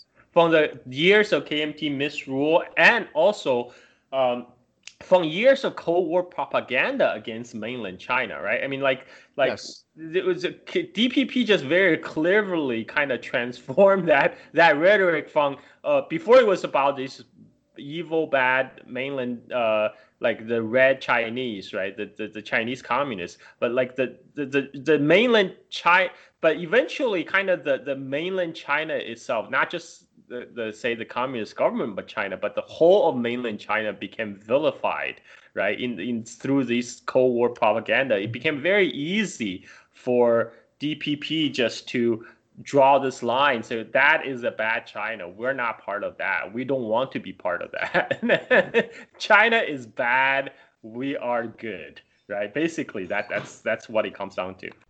Yes. So I I, I don't think um see supporters of the DPP think that they're like the antithesis of the KMT, and I think that's a bad analysis. I I see them as, in a way, they're a con- they're a continuation of it, but they're also a split from it. They continue the bourgeois rule. It's a continuation of anti-communism. It's a continuation of just the status quo basically, but it's also a split in terms of things like national identity and stuff like that, identity politics. Yes, that's that's one. Yes, yes, that's. I mean, that's basically the major introduction in Taiwan politics. I see. I mean, like after the like the democratization is the the, the basically the identity politics become very central platform for DPP yes. because so because the like, fact um, that that I hate they, Chiang Kai Shek, but somehow everything he said about communists was correct. Yes, exactly. And there's also this, this phenomenon of we hate Chiang Kai-shek, but we still love America. yep So to them, it's like it's like um Chiang Kai-shek being an ally of the U.S. was just an unfortunate necessity or some sort of error, or that yeah, the U.S. did support a bloody dictator, but it's still good. There's a certain level of cognitive dissonance. it's DPP's rationalized idea- as as you know U.S. supported Taiwan against the communist China. It's just unfortunate that Chiang Kai-shek was a dictator of Taiwan, right? But now now if we just got get rid of KMT regime, everything will be good. which is why their idea of um form of, of internationalism, like these petty bourgeois, like DPP supporters, is not solidarity with the world's oppressed peoples, but solidarity with American and Japanese people, and also solidarity with the compradors in the third world. Not not the people of the third world, but like the compradors who are still um, who still maintain diplomatic ties with the government on Taiwan. Yeah, I mean, it's it's just such a weird um like as a result of you know the the KMT mismanagement of the popular discontent in Taiwan itself that after the KMT rule come to an end in Taiwan, you know, Taiwan is one of the I think it's only East Asian countries where like Japan colonial rule kind of remember almost like fondly, right? I mean, like in places like Korea, China, you know, Philippines, Indonesia, everybody remembered, you know, the Japanese colonial time was bad, bad time. But but Taiwan is like the one exception that it was like almost oh, you know, yeah, the, the, the Japanese were initially brutal, but at least they they build us infrastructure. They're, they're Oh, better they'll say things. They'll, they'll say things like you know, like our um our good manners, our obedience of the law, and our good citizen citizenry are all um things that Japan blessed us with. So we became more civilized after Japanese yes colonization. Yes. Yes. And I'm just like, fuck you. Yeah, yeah, that that's unfortunate, and but that's I, I that became a, a like like mainstream really after uh you know after the Li Denghui era, and a lot of a lot of that come kind of come um I think it, it, it come started under Li Denghui era. It kind of just got solidified under Yeah. Chen Shui-bian, right? It's weird because economically, like under Jiang Jingguo, there were close economic ties to, ties with Japan, but like culturally, like they, the KMT did what it felt was necessary to get rid of Japanese influence as much as it could from Taiwanese society. But like Li has always been like really pro Japan. Like he still goes to Japan and gives talks in, gives talks in Japanese. He says he says the um Diaoyu Dao belongs to Japan. Yeah, that is so. I mean, it, it's just you know, Li Denghui I think probably the worst case, but um, you know, Diaoyu Dao or so-called Senkaku by the Japanese. I i i if at all, it's closest to Taiwan, and physically, it's closest to Taiwan. when it was a And- Japanese colony, those islands were administered as part of as part of Taiwan by Yeah, the exact- Japanese. Exactly, exactly. And then the, the only reason that currently there was a dispute is because The it's because exactly because after World War II, um, U.S. occupied uh, the the Ryukyu island chain, right, including Okinawa, and they also occupied uh, the Diaoyu Islands, and they they use the Diao the U.S. military used the Diaoyu Diaoyu Dao as like a target practice, right? And then then of course Chiang Kai-shek regime, which relied on the U.S. support, had no objections. but but then in 1972, um, when U.S. finally decided to transfer uh, the Ryukyu island chain, which had been under U.S. kind of uh, uh, administration after World War II, back to Japan. Uh, and then they, when they did that, they transfer along with Ryukyu Island chain, they transfer the administration of Diaoyu Islands to Japan. So, so this is really an issue. That's when 1972. That's when like the the dispute surfaced because then then you know both the RO both the Chiang Kai-shek government and the Beijing government protested this this U.S.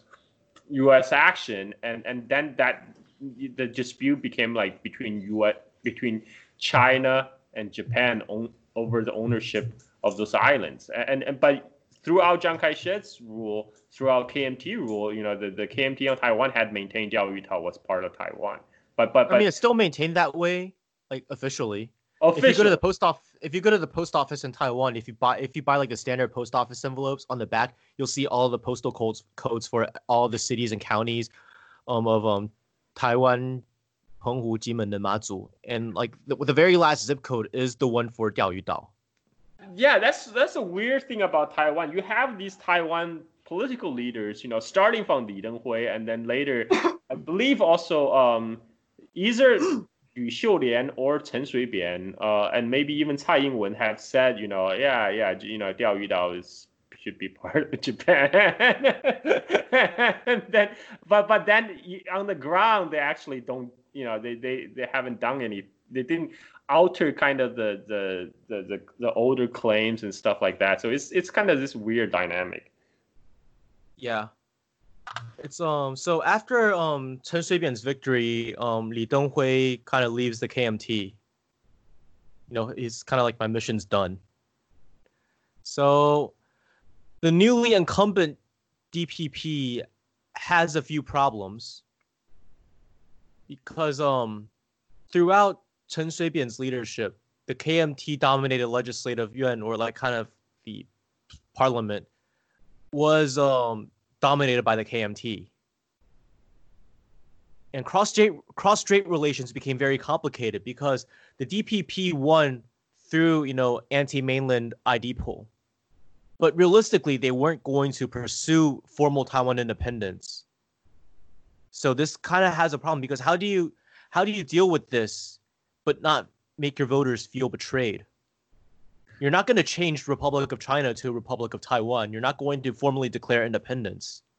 And so what do you do? Rea- and also the reality was that the Taiwanese economy was increasingly integrated with mainland uh, because you know the the the PRC government pursue a policy since 1980s. Basically, you build it, they will come, right? They they starting to uh, giving a lot of privileges to uh, overseas investors from Taiwan and Hong Kong, and like including tax benefits and land benefits, and then they that attracted a lot of capital to mainland China, and also on top of that, because you know much cheaper labor labor cost. Um, so a lot of the Taiwan businessmen were flocking to invest in mainland on top of you know of course due to the close cultural ties.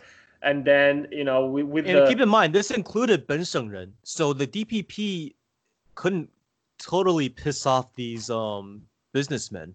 yes yes because they you know it's not that the, the those businessmen necessarily pro China but they're pro money Yes.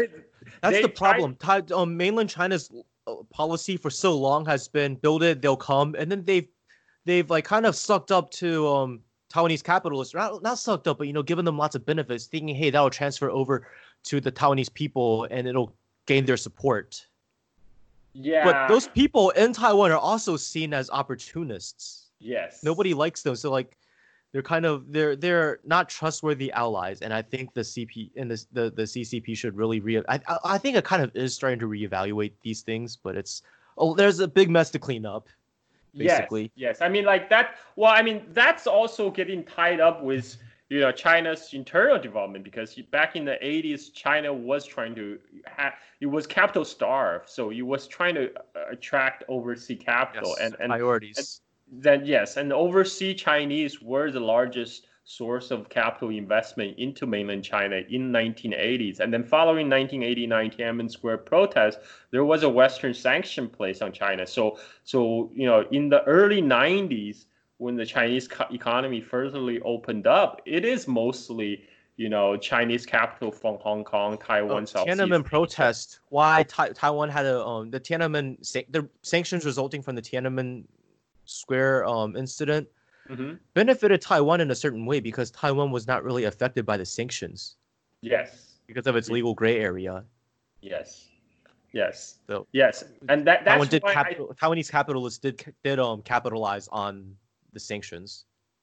and and then uh, I think that that's why like also that that kind of emboldened Li Denghui, right? I mean, like because because um, I, I remember during the Li Denghui era, the, the the talk is that yeah we can we are basically uh you know this kind of uh We're already independent. We don't need to p- pursue formal independence. Exactly, exactly. And also, you know, Taiwan had at the time this was when tech boom was taking off in US and, and the Taiwan economy it, it has a lot uh, you know, in large part kind of integrated with that with with the US, you know, with supplying parts, you know, for building PCs like Acer, right? And like of- Acer, ASUS, some D-Link, TP-Link, um, and um, a lot of the um, like what- and the uh, Taijidian semiconductor. semiconductors. Yes, Yeah, TSMC, the the, the they the Taiwan Foxconn. Yeah, and, and and and yeah, Foxconn. They but but then when mainland opened up, of course, Foxconn went over to mainland to open up factories to to utilize the the, the, the Chinese mainland labor. And and one of the movie I remember that was very popular, uh, Taiwan movie that was very popular in Indonesia in the 1990s was um, Xiaolin Xiaozi. In, in Indonesia, they they call it the boboho uh, my my fiance knows about it. She because he was very popular as a comedy, and it's I I watch a little bit of it, and then it's very important. Like this was made in early 90, 90s, uh, like ninety four, right? It's in the Denghui era, but just before the 1996 election, and and one of the theme in the movie was that the dad was going over to mainland to open a factory, right? so it was very very kind of in, in, in line with the times and and the and, and also you know like it's obvious from the movie it's the, the, the uh, back in the ni- 90s people in taiwan still identify as chinese Yes, I, I still remember that. Like when I was a kid. yeah I think um like when I was because um I was born in 1993. So like when I first started developing memories and stuff, I remembered you know Li Denghui as the leader of Taiwan, and I remember even in like Tainan, which is like, it's just in southern Taiwan. It's um it's it's a um what, what's the word? It's one of the mo- the most um pro DPP areas of Taiwan. Even then, people even back then, people there called themselves um Chinese.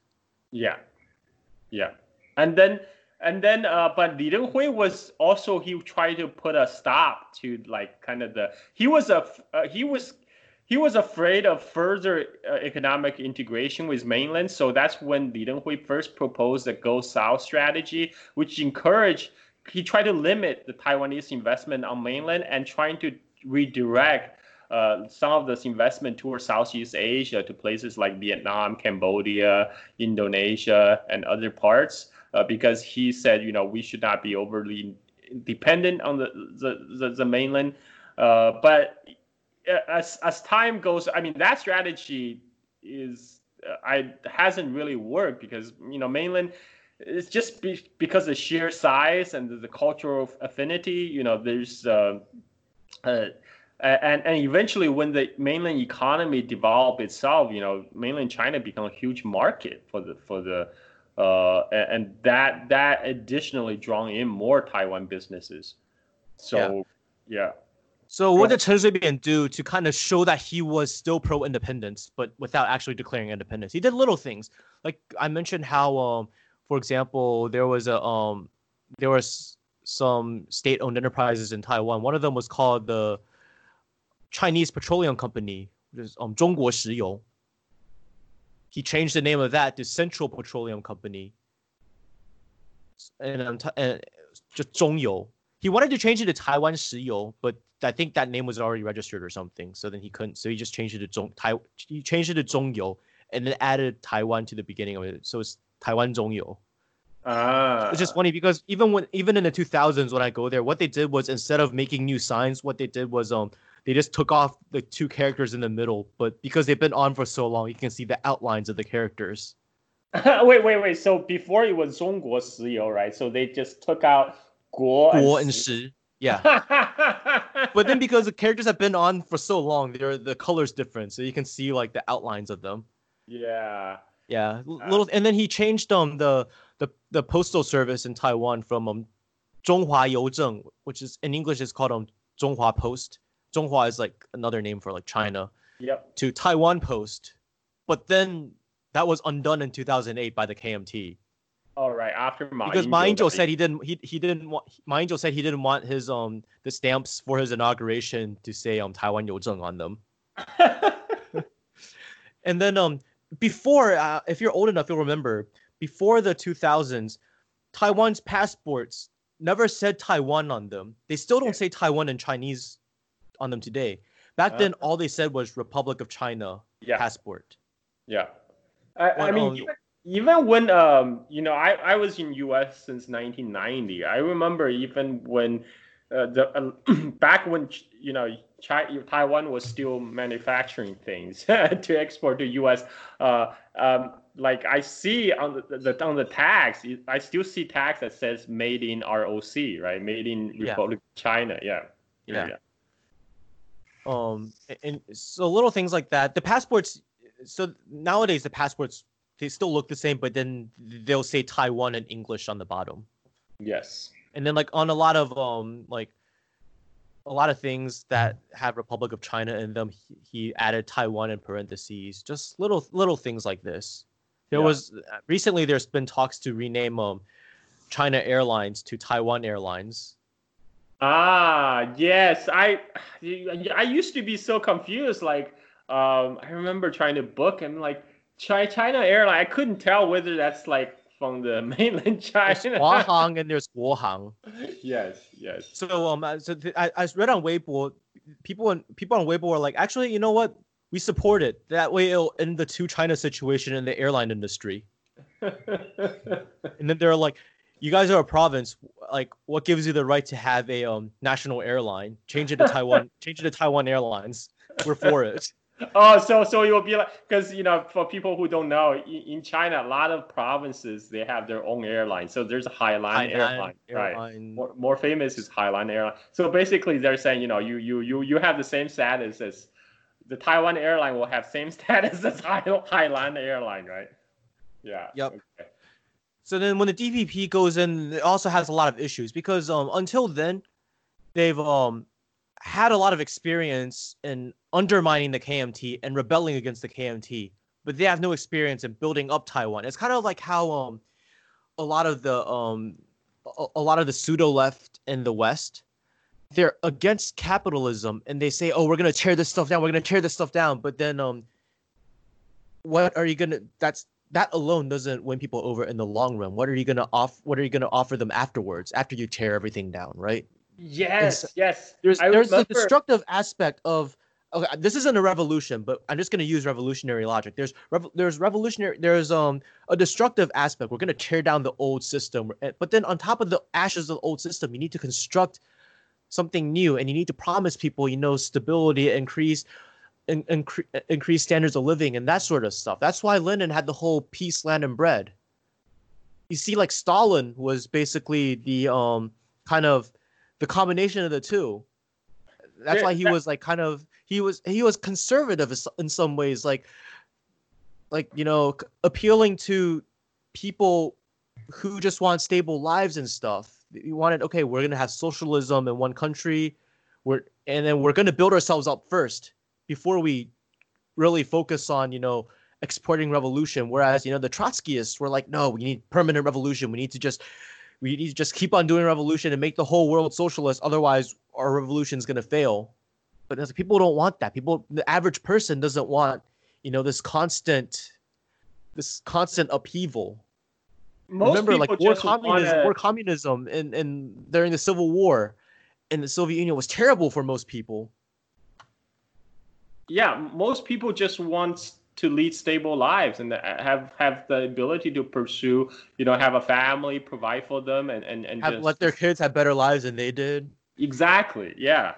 Yeah. And and and that's um that's so that's one of the thing I uh, kind of uh, you know I my criticism for Noam Chomsky because initially I, I I when I first came to US I was attracted to Noam Chomsky's writings and and then later I, later I realized, you know, he offered very good critique of Amer- U.S. imperialism abroad, but like, like, like, like he every genuine really... attempt to create some to create an alternative is also equally, if not more, criticized by him. Yes, and and then what what ha- end up happening is, you know, he provides this very nice. Uh, you know, like this uh, kind of respectable criticism of, of, U.S. imperialism, but in the end, it's harmless because it doesn't. It's like Winston Churchill. Yeah, this system is bad, but it's the best system out of all of the bad systems. Exactly. Exactly. It, it, it, it in the end, it's kind of like this harmless opposition, right? I mean, like, like yes, he offers criticism of the system, but it doesn't offer alternative to change it. In the end, it means nothing. It means you know, okay, Noam Chomsky continue to criticize, but but things go on as it is. Yes. So then to deal with um, so the DP the DPP doesn't really have like experience running a society. So then they decide to use centrist or anti-KMT bureaucrats with experience running, and one of them is actually Tsai Ing-wen, who was today's leader. She um she was head of the Mainland Affairs Council.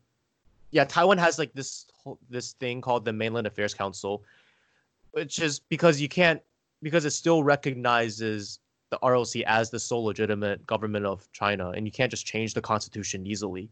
So then you can't deal with mainland affairs through the um the Ministry of Foreign Affairs. So you have to have this separate council that deals explicitly with mainland affairs. It's kind of yeah. The um the mainland the mainland um, counterpart to it is called the Guotai Ban. I forgot what it's called in English, but it's basically like the Taiwan affairs thing.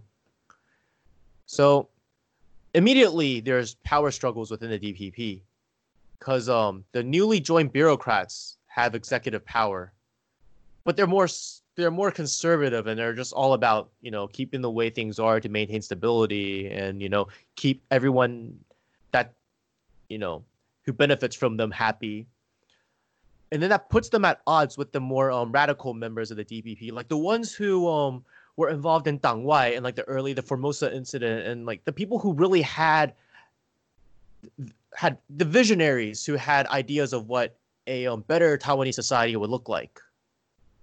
So what you see is a lot of um, those OGs getting w- with more um you know so-called revolutionary ideals being sidelined and the people who were left are you know the the the opportunists like the bureaucrats and the lawyers and the lawyers refer to like the people like you know Lu Xiulian, uh, uh, Yu Xikun, Su Zhenchang, Xie Changting.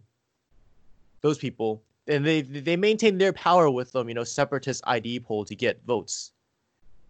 Of like all these people, Lu Xiulian was the only Lu Xiulian was a member of the Formosa magazine editorial team. And um, Yu Xikun was a career politician starting in starting in the 1980s, whereas Su Zhenchang and Xie Changting were lawyers who got famous after the um, Kaohsiung incident. So um, I guess now is the time you kind of want to get into the education system. Yes. Yes. Okay.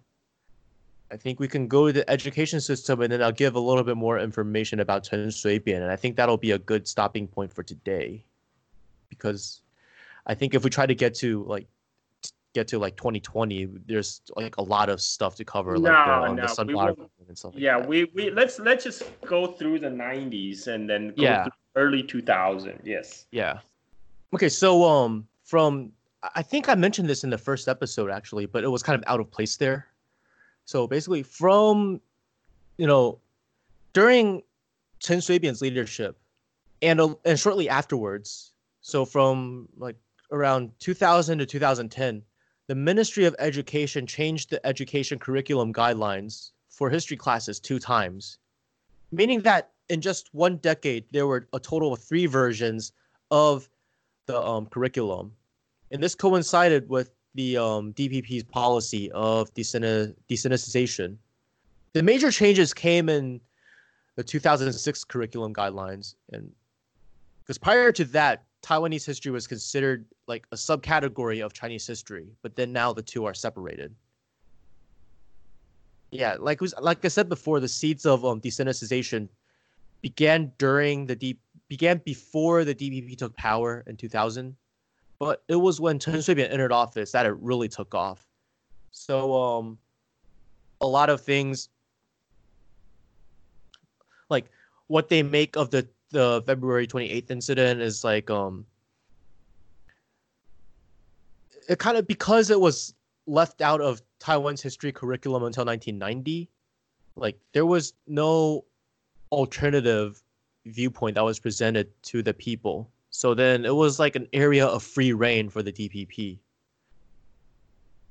and um it, while it used to be taught as like um like while these while the pro- beginning problems of um Taiwan Taiwan's um rule under the KMT were treated as like kind of related to the Sino-Japanese War, now it's kind of now things like uh, the February 28th incident are taught as like the beginning point of modern Taiwanese history. So you know, like I said, um, DPP um, free reign because for a lot of historical revisionism because it was left kind of untouched so nowadays, it's mostly presented as a simple matter of um, the KMT, which was made up of Waishengren from the mainland, massacring Taiwanese people. Whereas it was a lot more complicated than that. There were massacres by the um, by the KMT, but it was certainly not a um, just a strictly anti-Taiwanese thing. It was it was it was anti whoever challenged the KMT's authority. And what's also left out was um, in response, a lot of um, just mainland civilians, like Waisheng civilians, were also during that time when the massacre happened because it lasted th- it lasted over a duration of a couple of weeks. It wasn't just like a single day thing. Um, in fact, the KMT's response with the military didn't begin until March. And you like yeah, so a lot of like main like Waisheng civilian who were in Taiwan were also just beaten to death, like even gang raped, beaten by like just Taiwanese thugs. And then there's also this whole thing where like the historical revisionism now is that also the reinterpretation of the Cairo dec- uh, the the what is it the Cairo Declaration and the Potsdam Potsdam Declaration to uh, make it seem like oh Taiwan's legal status in international politics is undetermined. There is also um, um, just a lot of identity politics stuff, basically. And nowadays, the it's uh, really victims of easy to it's really easy to do, right? Uh, because Yes. identity politics, uh, you know, like we all. it's not all- something you study; it's something you feel. Exactly, and and it- identity is about you know who, who what group you are born into, and and also um, you know like we talk about the characters of uh, uh, uh, of two two eight incident. It's very incendiary. It's it's it's. I mean, it's clearly a, a, a great injustice of uh, you know uh, caused by the by the KMT rule, but. like as you mentioned, it, it was done without the class analysis right? And like a lot of uh, and- also on in a in a kind of mass movement like 228 uh 228 incident, you know, it's it's like it, 228 incident is very I think it's it, it's a very illuminating in a way that uh, like we mentioned before because um you know the, the the people who are perpetuating the the misrule on Taiwan are this is a KMT elite, but the people who came with the KMT, the you know all the other mainlanders, uh, you know all the soldiers and their family became identified with the KMT elite just because you know they they you know they, they then then they became target also target of attack for, for revenge. Because it's a lot easier to uh, identify someone by say their their origin right? The, what dialect So- they speak. I uh, inadvertently these peop these um anti-mainland like mainlanders actually helped the KMT gain like a group of reliable um, supporters in yes. these um in these mainland civilians. Yes. Because now the KMTs can be like, hey, these people hate you. Now we're here to protect you. Yes. We're all Waishengren. Yes. And, and then that... there's also during. Sorry, go, go, on. No, go ahead. No, you. you I, uh, have I'm notes. I'm just gonna say that that kind of dynamic kind of just reinforced the. Uh, kind of the the, the divide uh, uh, between groups in Taiwan, right? Into in solidified into Benson versus Waishengren uh, politics, and and that's what the DPP were able to capitalize on. It's like us versus them. That's always the best way to uh, you know divide and conquer and and getting your getting most votes because you know demographically on Taiwan, you know the the the, the Waishengren and then and their descendants, you know, only compose what like fifteen percent of the population, right? And then the the the the, the, the if the if the DPP can just um, emphasize on this divide and appeal to the, the majority, right? And then they, they can that's a that's a path to electoral victory.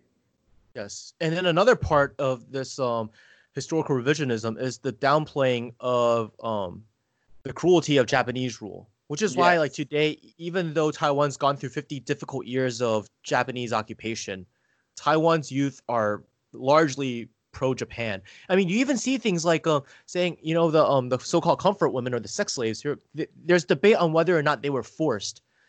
Like, they're- like they're like, okay, well, you know, some of them did it. Some of the some of them did it like you know voluntarily, while others were captured and stuff. And well, what? Think about it. What kind of people? Major- I'm I'm speaking of like I'm like broadly like what kind of people end up like you know voluntarily going into it they're economically desperate it's still an exploitation of the precarious economic situations Yes. and the fact that you know under the social hierarchy of the japanese overlords you know like taiwanese people were like second grade citizens yes. it's also kind of funny about the hierarchy speaking of which um there is also um a group of japanese people who were born in taiwan and then um after retrocession they went back to japan it's funny because um they were they're called taisei in in japanese or taisheng which means born in Ah. taiwan Yeah. so they're like a notch above taiwanese people but then when they went back to japan they were looked down upon because they spoke japanese with a taiwanese accent Ah. yeah. Yeah. Yeah. Whereas in Taiwan, they thought they were like superior and like they would tell like they would say things like, "Well, you're just a Taiwanese. I'm like you know Japanese," and there was that sort of. It's kind of Yes. it's almost kind of like um 外省人 in Taiwan. They'll be like in Taiwan they'll be like, yeah, well. Back in the day when like 外省 superiority was more of a thing, they'll be like, you know, 我们是高我是高级外省人 or whatever. But then when they if they went to the mainland at the time, they would just be like, mainlanders would just be like, dude, no, you, you're you're Taiwanese. Yeah. Basically, yeah, well, except that, that that's not how it works because you know, like because mainland uh, China in '80s when when the first the Taiwanese uh, um, uh, restriction were lifted on travel to mainland, you know, at that time, you know, Taiwan's much more economically developed than mainland, so people were welcoming. the, yeah. Oh, the Taiwanese oh, yeah, yeah, yeah. But then they would still call these people Taiwanese, even if they were like Waishengren.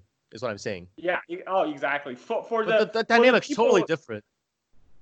Yeah, yeah, that's a, that's a very interesting point because for for from the perspective of the people on the mainland, you know, people from Taiwan, whether they're Benson and Waishengren, they're all Taiwanese, right? Nowadays, that's also the case in Taiwan, but until like the 90s or the 80s, like that wasn't the case. Yeah. So it's it's kind of it's kind of strange. Like it was strange Yeah, I for me to figure that stuff out as a kid. Now we're that we're talking about the DPP. Um, we touched briefly about the Huang Minhua Yundong, where there's the the program of Japanization of the Taiwanese, which um you know like like I mentioned before, you could you know become a formal um royal sub uh subject of the emperor and um you adopt these certain customs and whatever. At the at the time, however, only two percent of Taiwan's population did become Huangmin, and they largely came from the wealthy landowning class. And notable descendants of Huangmin are Li Denghui, Tsai Ing-wen, Ko Wen-je. So the current leader of Taiwan, Tsai Ing-wen, her father in his youth was sent to northeastern China or Manchuria to repair airplanes for the Imperial Japanese Army. So does it really surprise you when she's pro Japan? This is like uh, this reminds me of you know that the previous South Korean leader uh, Park uh, what's Park her name? Chung-hee? Uh, yes, yes, yes. Uh, you know, like um, how just before the President Moon, Moon Jae-in. Park Geun-hye? Yes, because she was the daughter, right, of the former uh, South Korean dictator, and and who was actually served in the the IJA. uh, yeah, he who actually served in the Japanese Kwantung Army in Manchuria. Yeah, he was fighting Kim Il Sung. Yep. Like, the um, diff- one major difference though was um, Taiwan's military was you know brought over by the KMT. So like none of the generals there were like really you know IJA people. But in South Korea, like a lot of the generals that ended up make that ended up being a lot of the generals in the South Korean army were originally IJA um soldiers. So there's a slightly different dynamic over there. Yeah, yeah, because the U.S. Uh, U.S. kind of uh, propping up of the, the South Korean military dictatorship, a lot of the co- co- Japanese occupation era collaborators stayed on, stayed in power, basically. Yeah. Yup.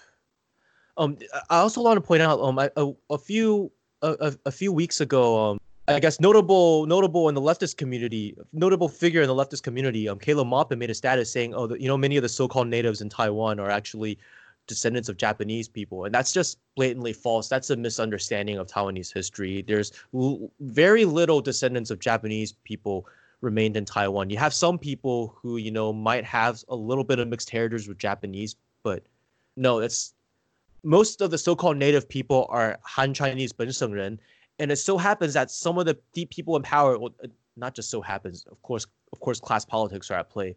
Like people like Tsai Ing-wen, Li Denghui, and stuff. They're descendants of Huang Min, who were they're still Han Chinese, like Taiwanese people, but ones who swore loyalty to the Japanese emperor as a result of the time and for you know for that sort of status, and it reflects a certain class position but like Tsai Ing-wen is not, Li Denghui, they're not descendants of Japanese people.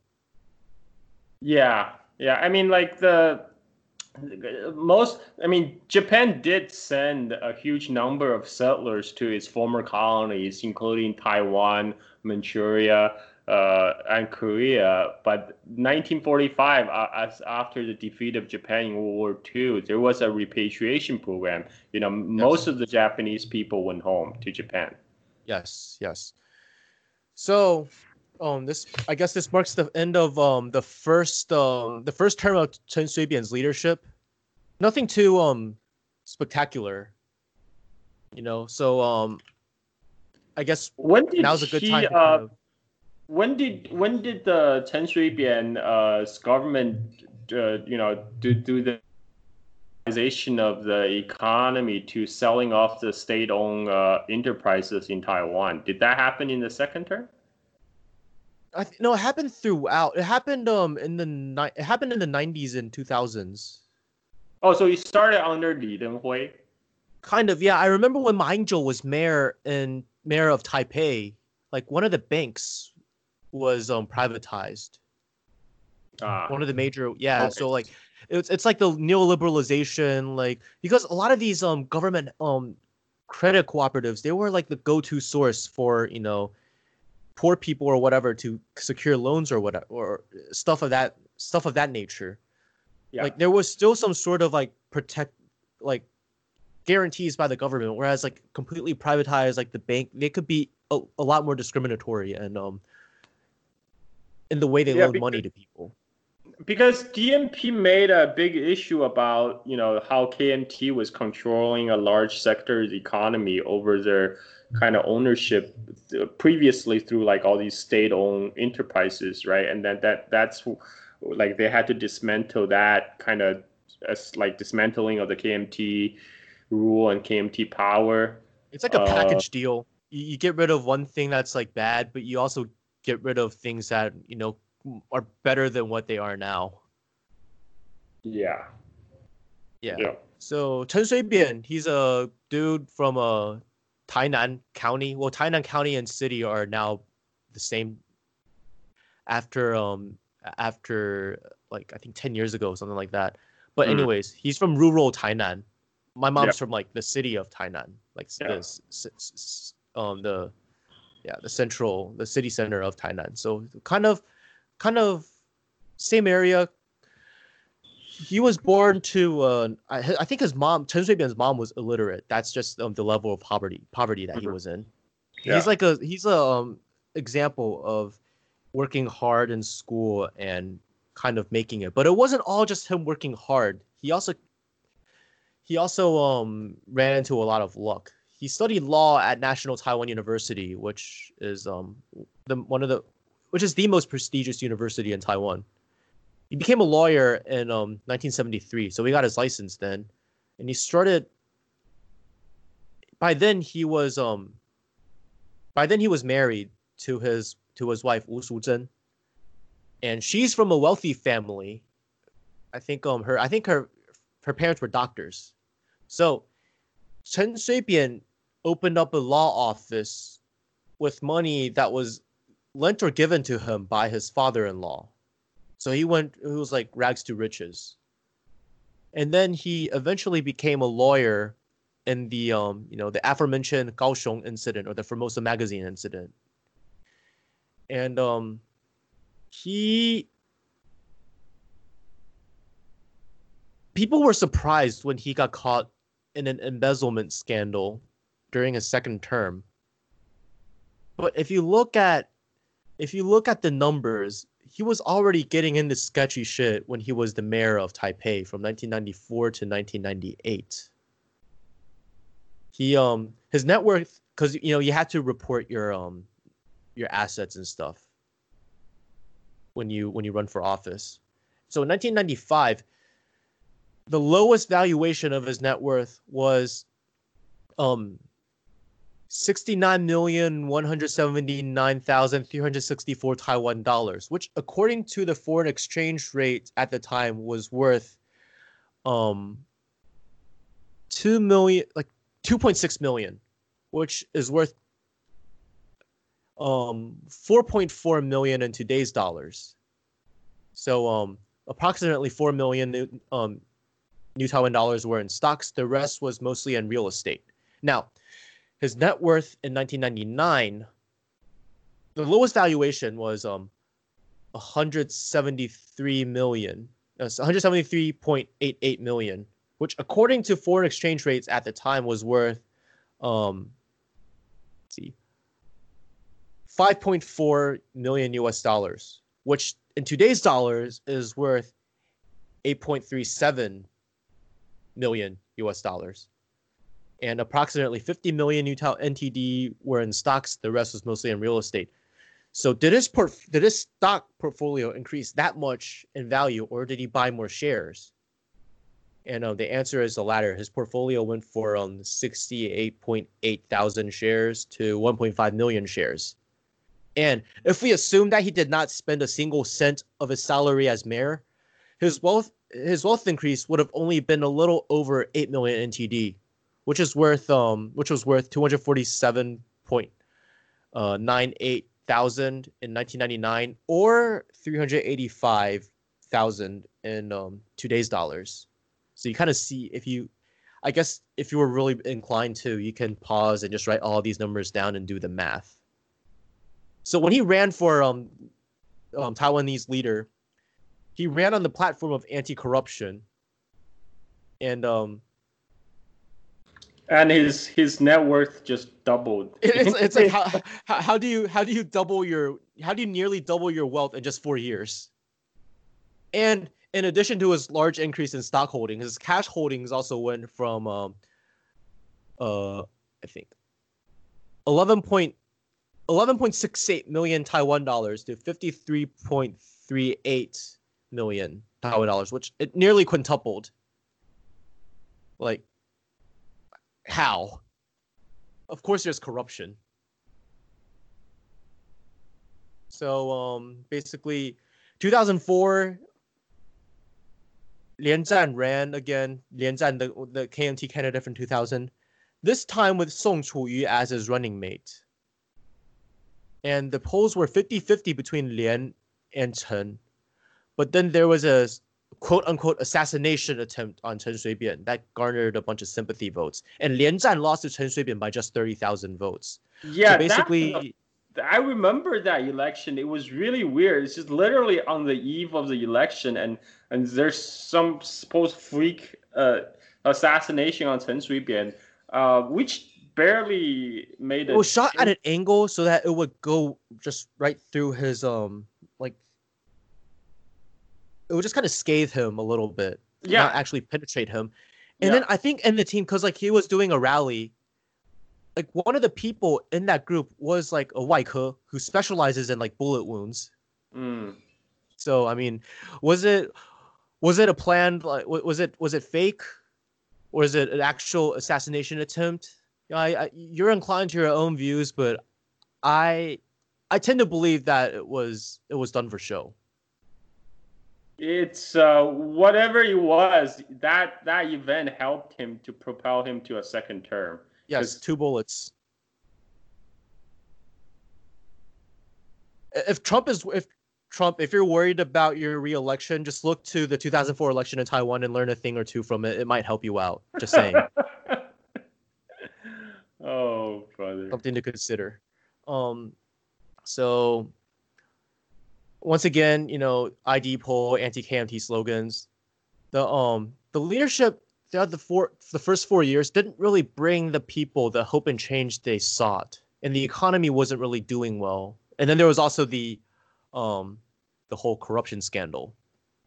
So basically, um, it was discovered that Chen Shui-bian had a bunch of um just a bunch of money in I think Swiss bank accounts and yeah, he ended up getting thrown in prison after. I mean, Taiwan politics has always been known for you know corruption, corruption. right? There's a, there's yeah. a term called heijin, right? The the black gold, and and the, refer to to the buying of votes in Taiwan, and then the um, but the you know the the, the Chen Shui-bian's main electoral platform was to cleaning up the election, and it turns out he would just the same as the other Taiwan politicians that gone before him. I was reading his book, and it's just like very stereotypical, like third way politician. Like like I said, like I mentioned before, how like you know Taiwan's democratization coincided with um the um the counter revolutions in the so the socialist bloc, right? Yeah, we, we briefly talk about. Yeah, so like in his book, he's always talking about like, oh my, oh my, my political idols are people like Tony Blair and and um, Bill Clinton, and like oh. now they're going for like a a path of, of a new central new centrism, which which proves something. People all over the world are are disgusted with extreme left and extreme right politics. We need to find the perfect balancing point where we can secure, you know, um, a better social safety net for the middle class and also like let businesses thrive and this this and that.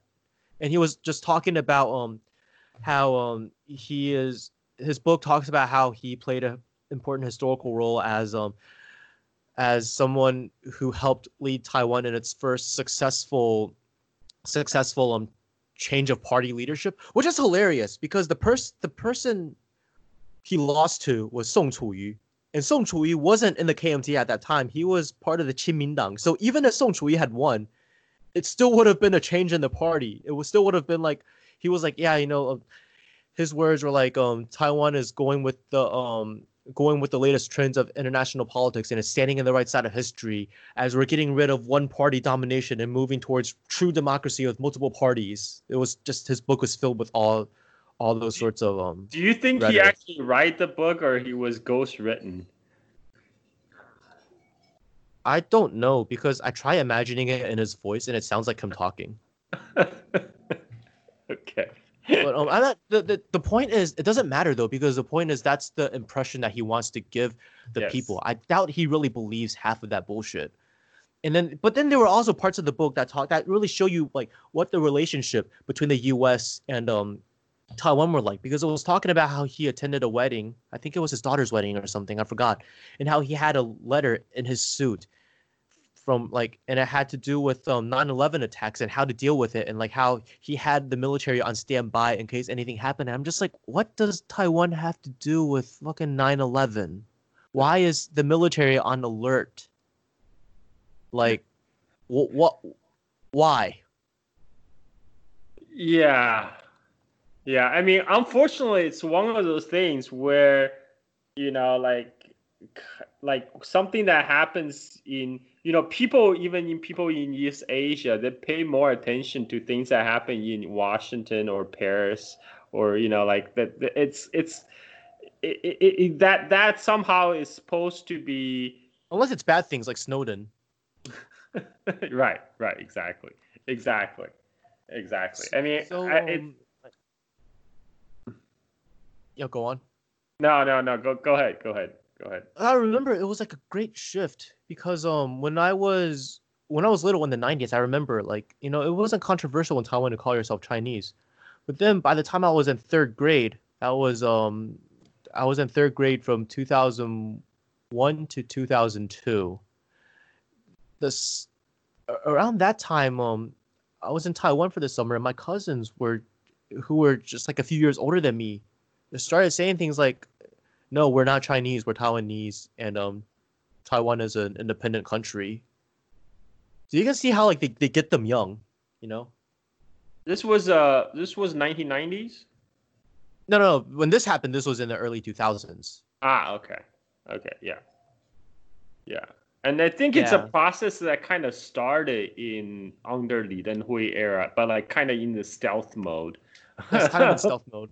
Yeah, but under Chen Shui-bian, it was full uh, it was it was full out in the open. And and you know, Chen Shui-bian is one of those figure where you know he started out his career in opposition as this guy who you know actually went to jail for he did went to jail, right? I believe he was arrested. Yes. yes. Uh, you know, uh, went to jail against the dictatorship of Chiang Kai-shek, uh, KMT government, and then and then you know this is. Uh, this is supposed to be almost like a Nelson Mandela story, right? But but in the end, it turns out uh, when he's actually empowered, the DPP turns out to be not that different from the KMT government before it, and and and so to distinguish themselves from the KMT, they increasingly rely on identity politics. Like, oh, you know, we are uh, you know that that means you know historical revision uh, that you know it's just just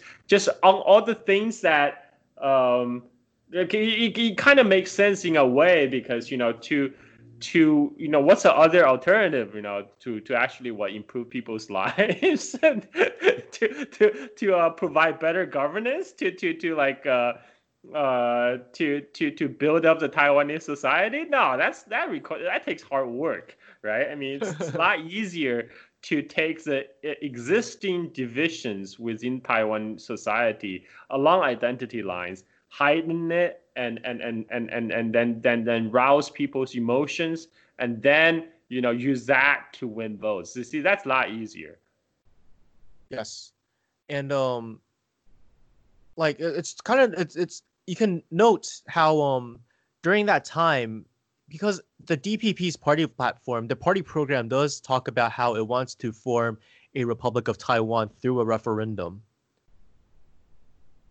So, um, but when the DPP was in power, it kind of started a referendum, but then it blocked it.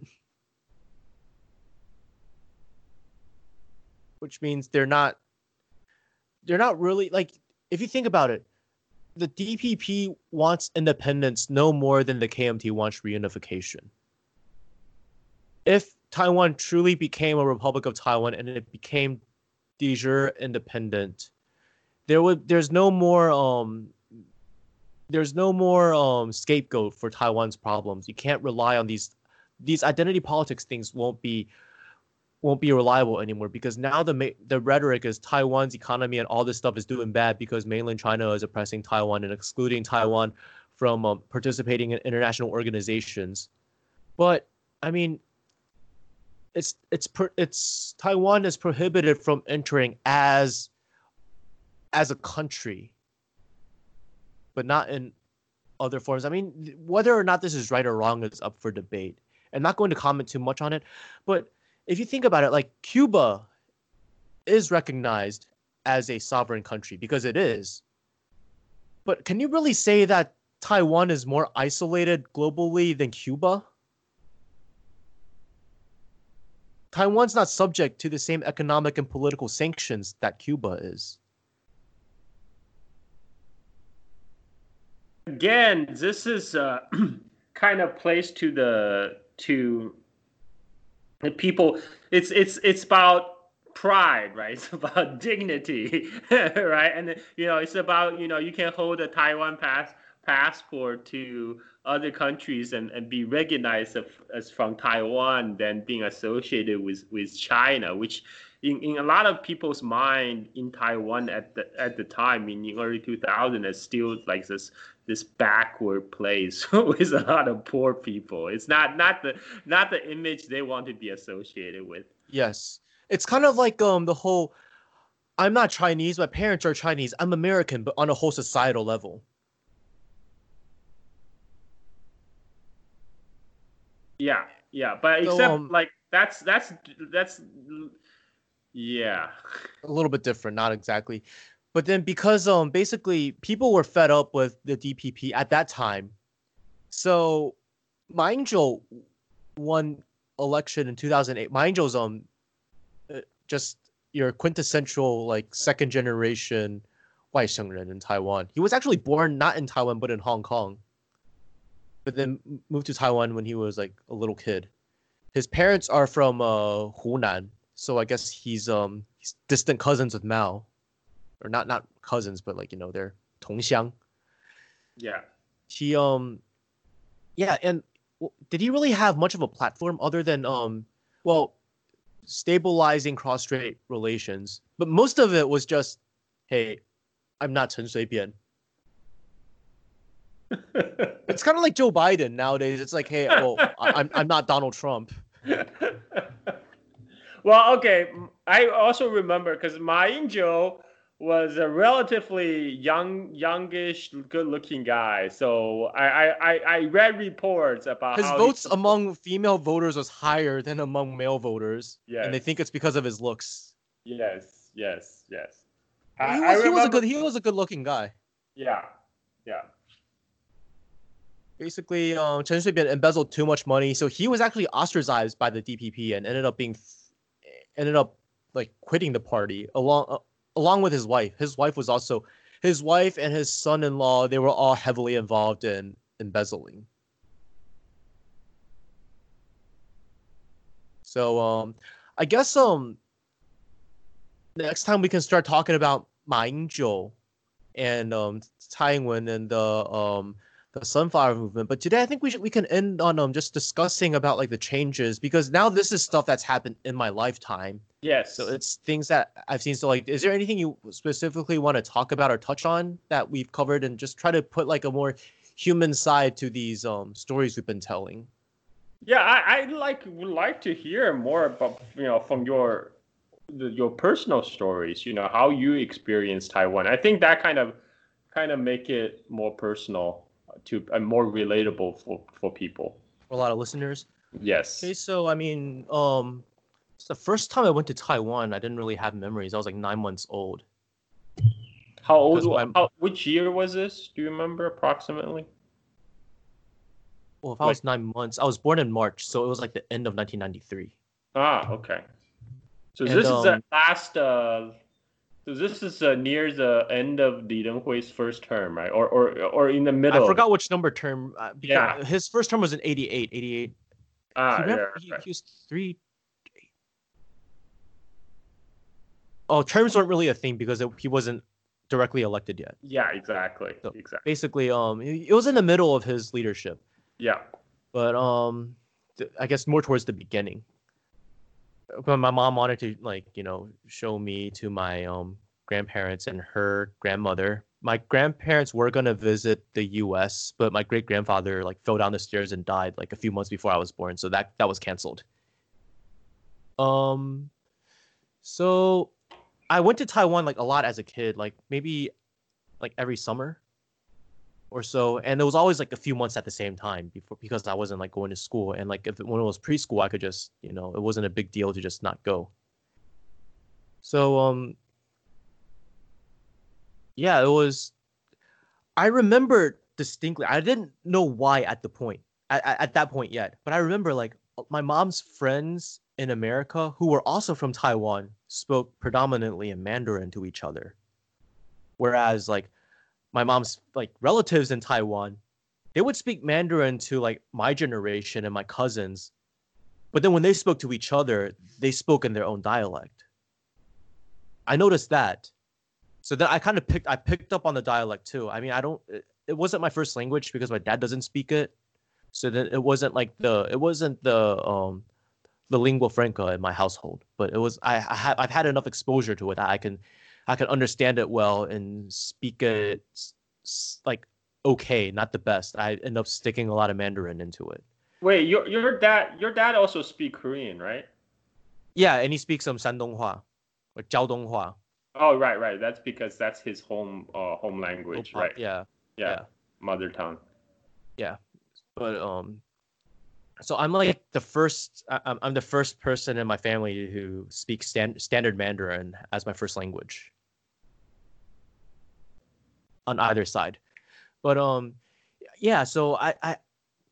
I just kind of knew that there was this guy named Li Denghui. Didn't really have much of an opinion much of an opinion about him. But then what really struck me was in 2000 when there was the election. I mean, it was a big deal because my mom's a Benshengren. So then she was like all for Chen Shui-bian. And my mom's not even like a Taiwanese separatist. She just liked the idea of having like finally having a like a Taiwanese president or yeah. leader, you know? I mean, Li Denghui was, but then Li Denghui wasn't really elected by the people he was in 1996, but come on, like it's because of his popularity from before when he wasn't when he wasn't directly elected.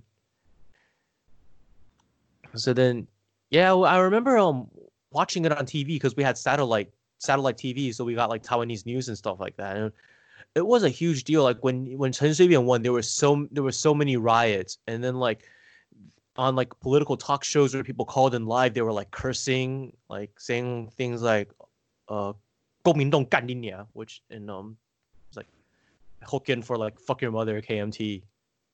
On TV, wow. It was live TV, so they can't censor it. Uh, nice. Yeah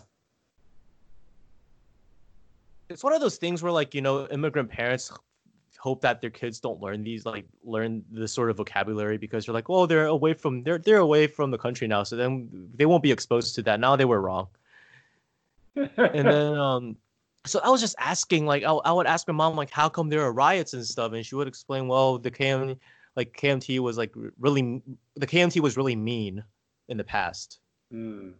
and how like it was really mean to Taiwanese people, and um how they they they um looked after Waishengren more and like had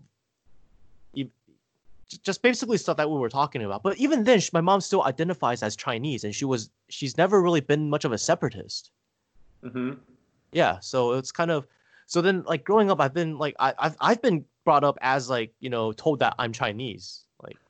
Uh, and also because like, your mom kind of left Taiwan like uh, before '90s, right? Or yes, she came to America in 1983. Yeah, because back then, when that's when most people in Taiwan still identify as Chinese. Yes, I feel like if she never left Taiwan by 2000, she would have stopped calling herself Chinese, probably. Maybe, yeah. Like my um, like her older brother is like a Taiwan independence fascist. This is your so this my, is your cousin? Yeah. No, no, my my my mom's my uncle, my mom's brother, my mom's older oh. brother. Yeah, I see, I see. Okay yeah he like when i was little he was he was he was telling me stuff like how about like we're all like 我们已经不是中国人了 like we're at this point we're not chinese anymore uh. and he told me to not call mainland China the mainland, but to call it China. He says to call it mainland is to imply that we're the same country. Ah. Yeah, and like I go to his house, he has like all these like DPP banners and like "Say No to China" like banners, and it, it's it's it, it's it's it's quite hilarious. Um, so it's kind of it, so this this sort of divide has always been like in my family. I also have like my mom's younger brother. He's like a centrist. Like in the 80s, he was pro like Dangwai and pro DPP back when it was taboo to be um you know pro DPP. But then like now he's like super anti Tsai Ing-wen. So he's like Why? he's like I mean, he's basically a centrist. Like he's you know he's pro- promised a lot of these things and then they don't deliver. And he's he says that it seems to him that the DPP is bringing Taiwan closer to war. And he said Mhm. that like he says like you know you look at some like we're really lucky that we haven't experienced hot war in our lifetimes. He, he says you look at a lot of war torn countries, it's like these the, the people there like the children they don't have opportunities and he says he doesn't want that to happen in Taiwan. And he says that the DPP because of its opportunism is bringing Taiwan closer to closer to that.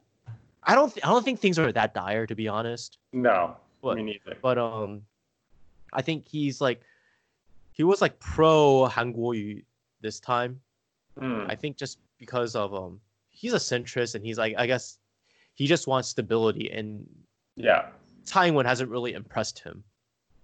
Well, uh, He was like he was pro Chen Shui-bian, but then like he voted against Chen Shui-bian and he supported Ma Ying-jeou. But then he supported Tsai Ing-wen at first, but now he's like anti Tsai Ing-wen. So he's like, you know, typical wavering centrist.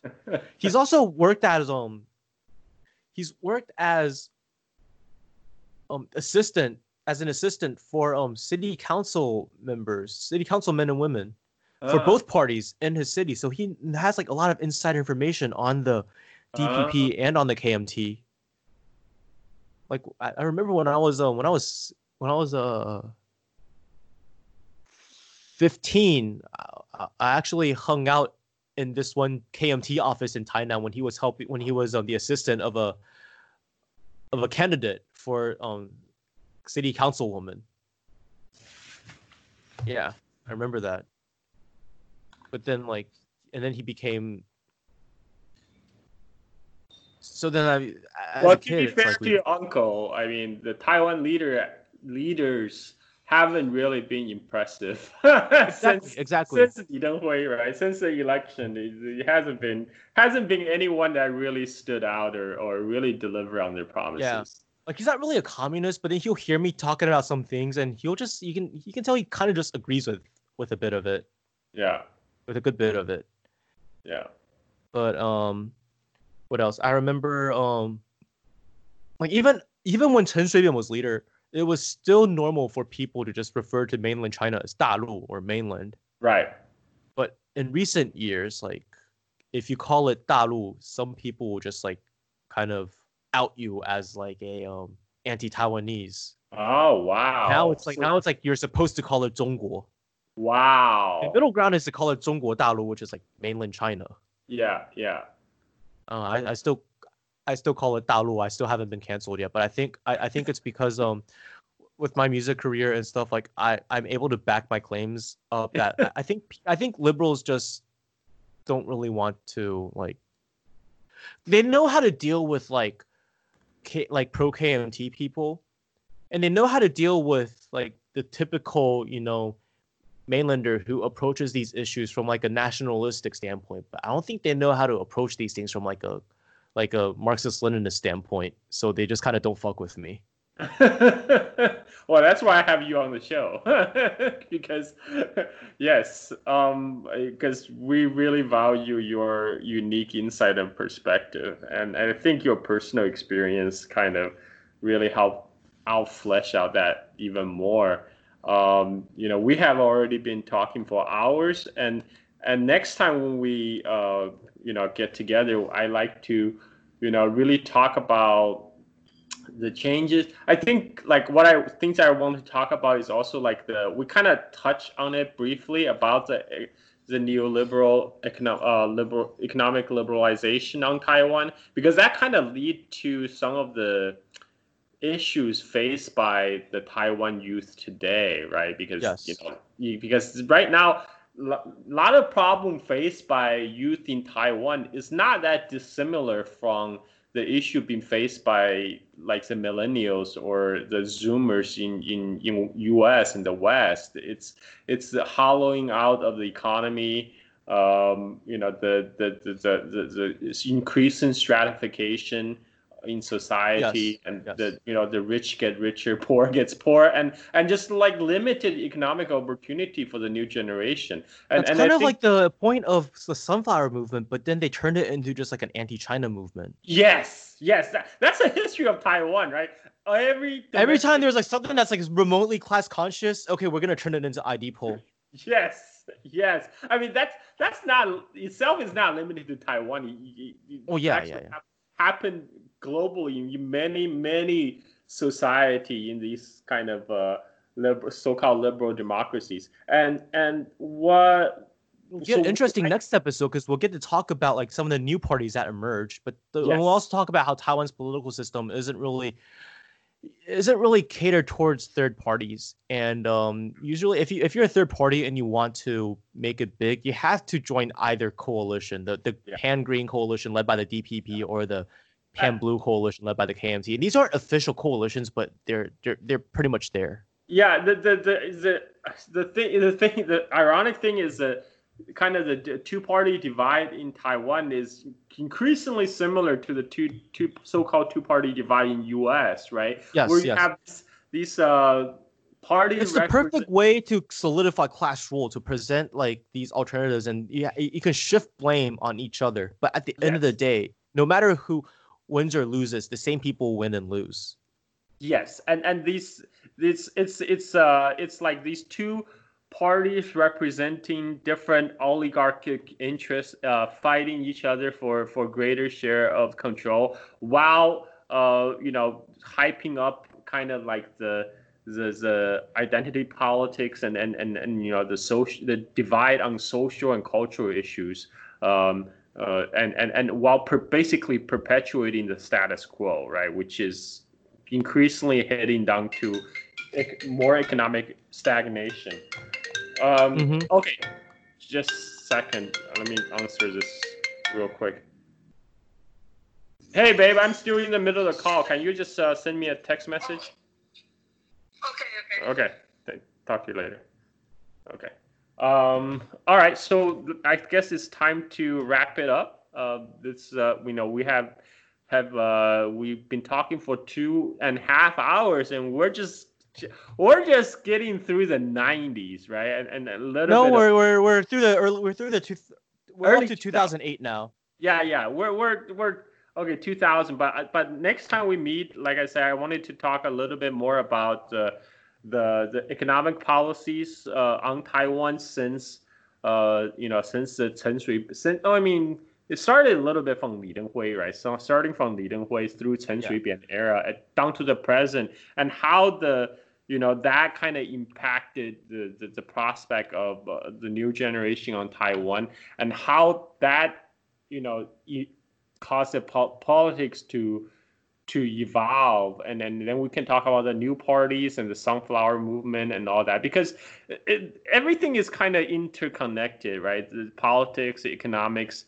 and which is why we're this series started from prehistoric times and it tries to cover a little bit of everything to give a better context. Yes yes. And i think we have uh, and thanks to you i think we, we have been flesh out quite a quite a bit on the details of the taiwan political development. So uh, thank you very much, Xiang Yu, again for joining the show, and I look forward to talking to you next time on, uh, you know, the the more modern Taiwan.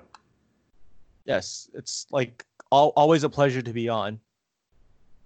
This is like my only social activity after the whole lockdown thing so looking forward to the next time we talk Hey, anytime, anytime. I'm I'm in Bali, where we're in the same situ same boat here. So uh, it's always a pleasure, and thanks everyone for tuning in.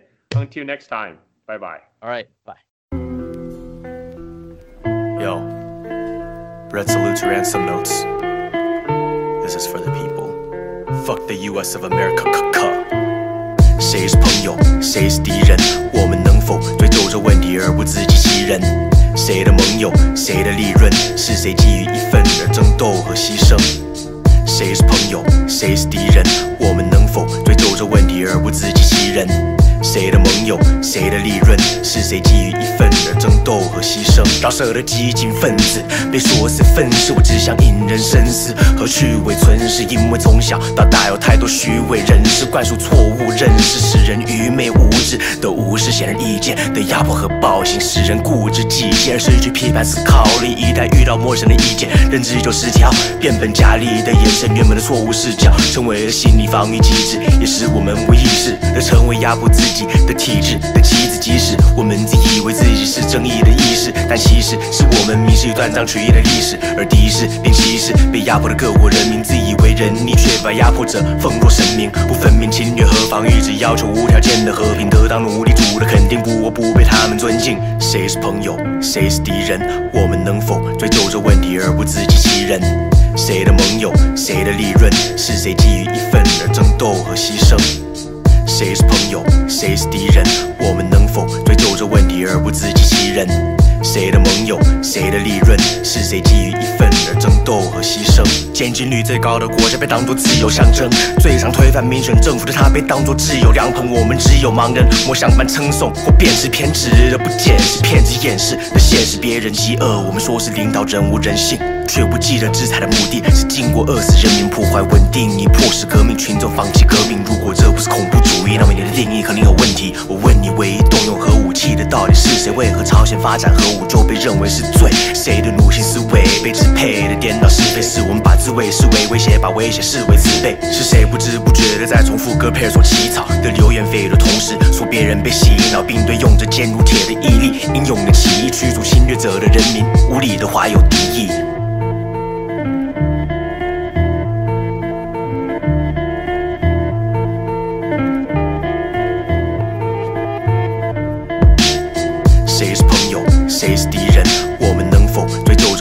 不自欺欺人？谁的盟友，谁的利润？是谁觊觎一份而争斗和牺牲？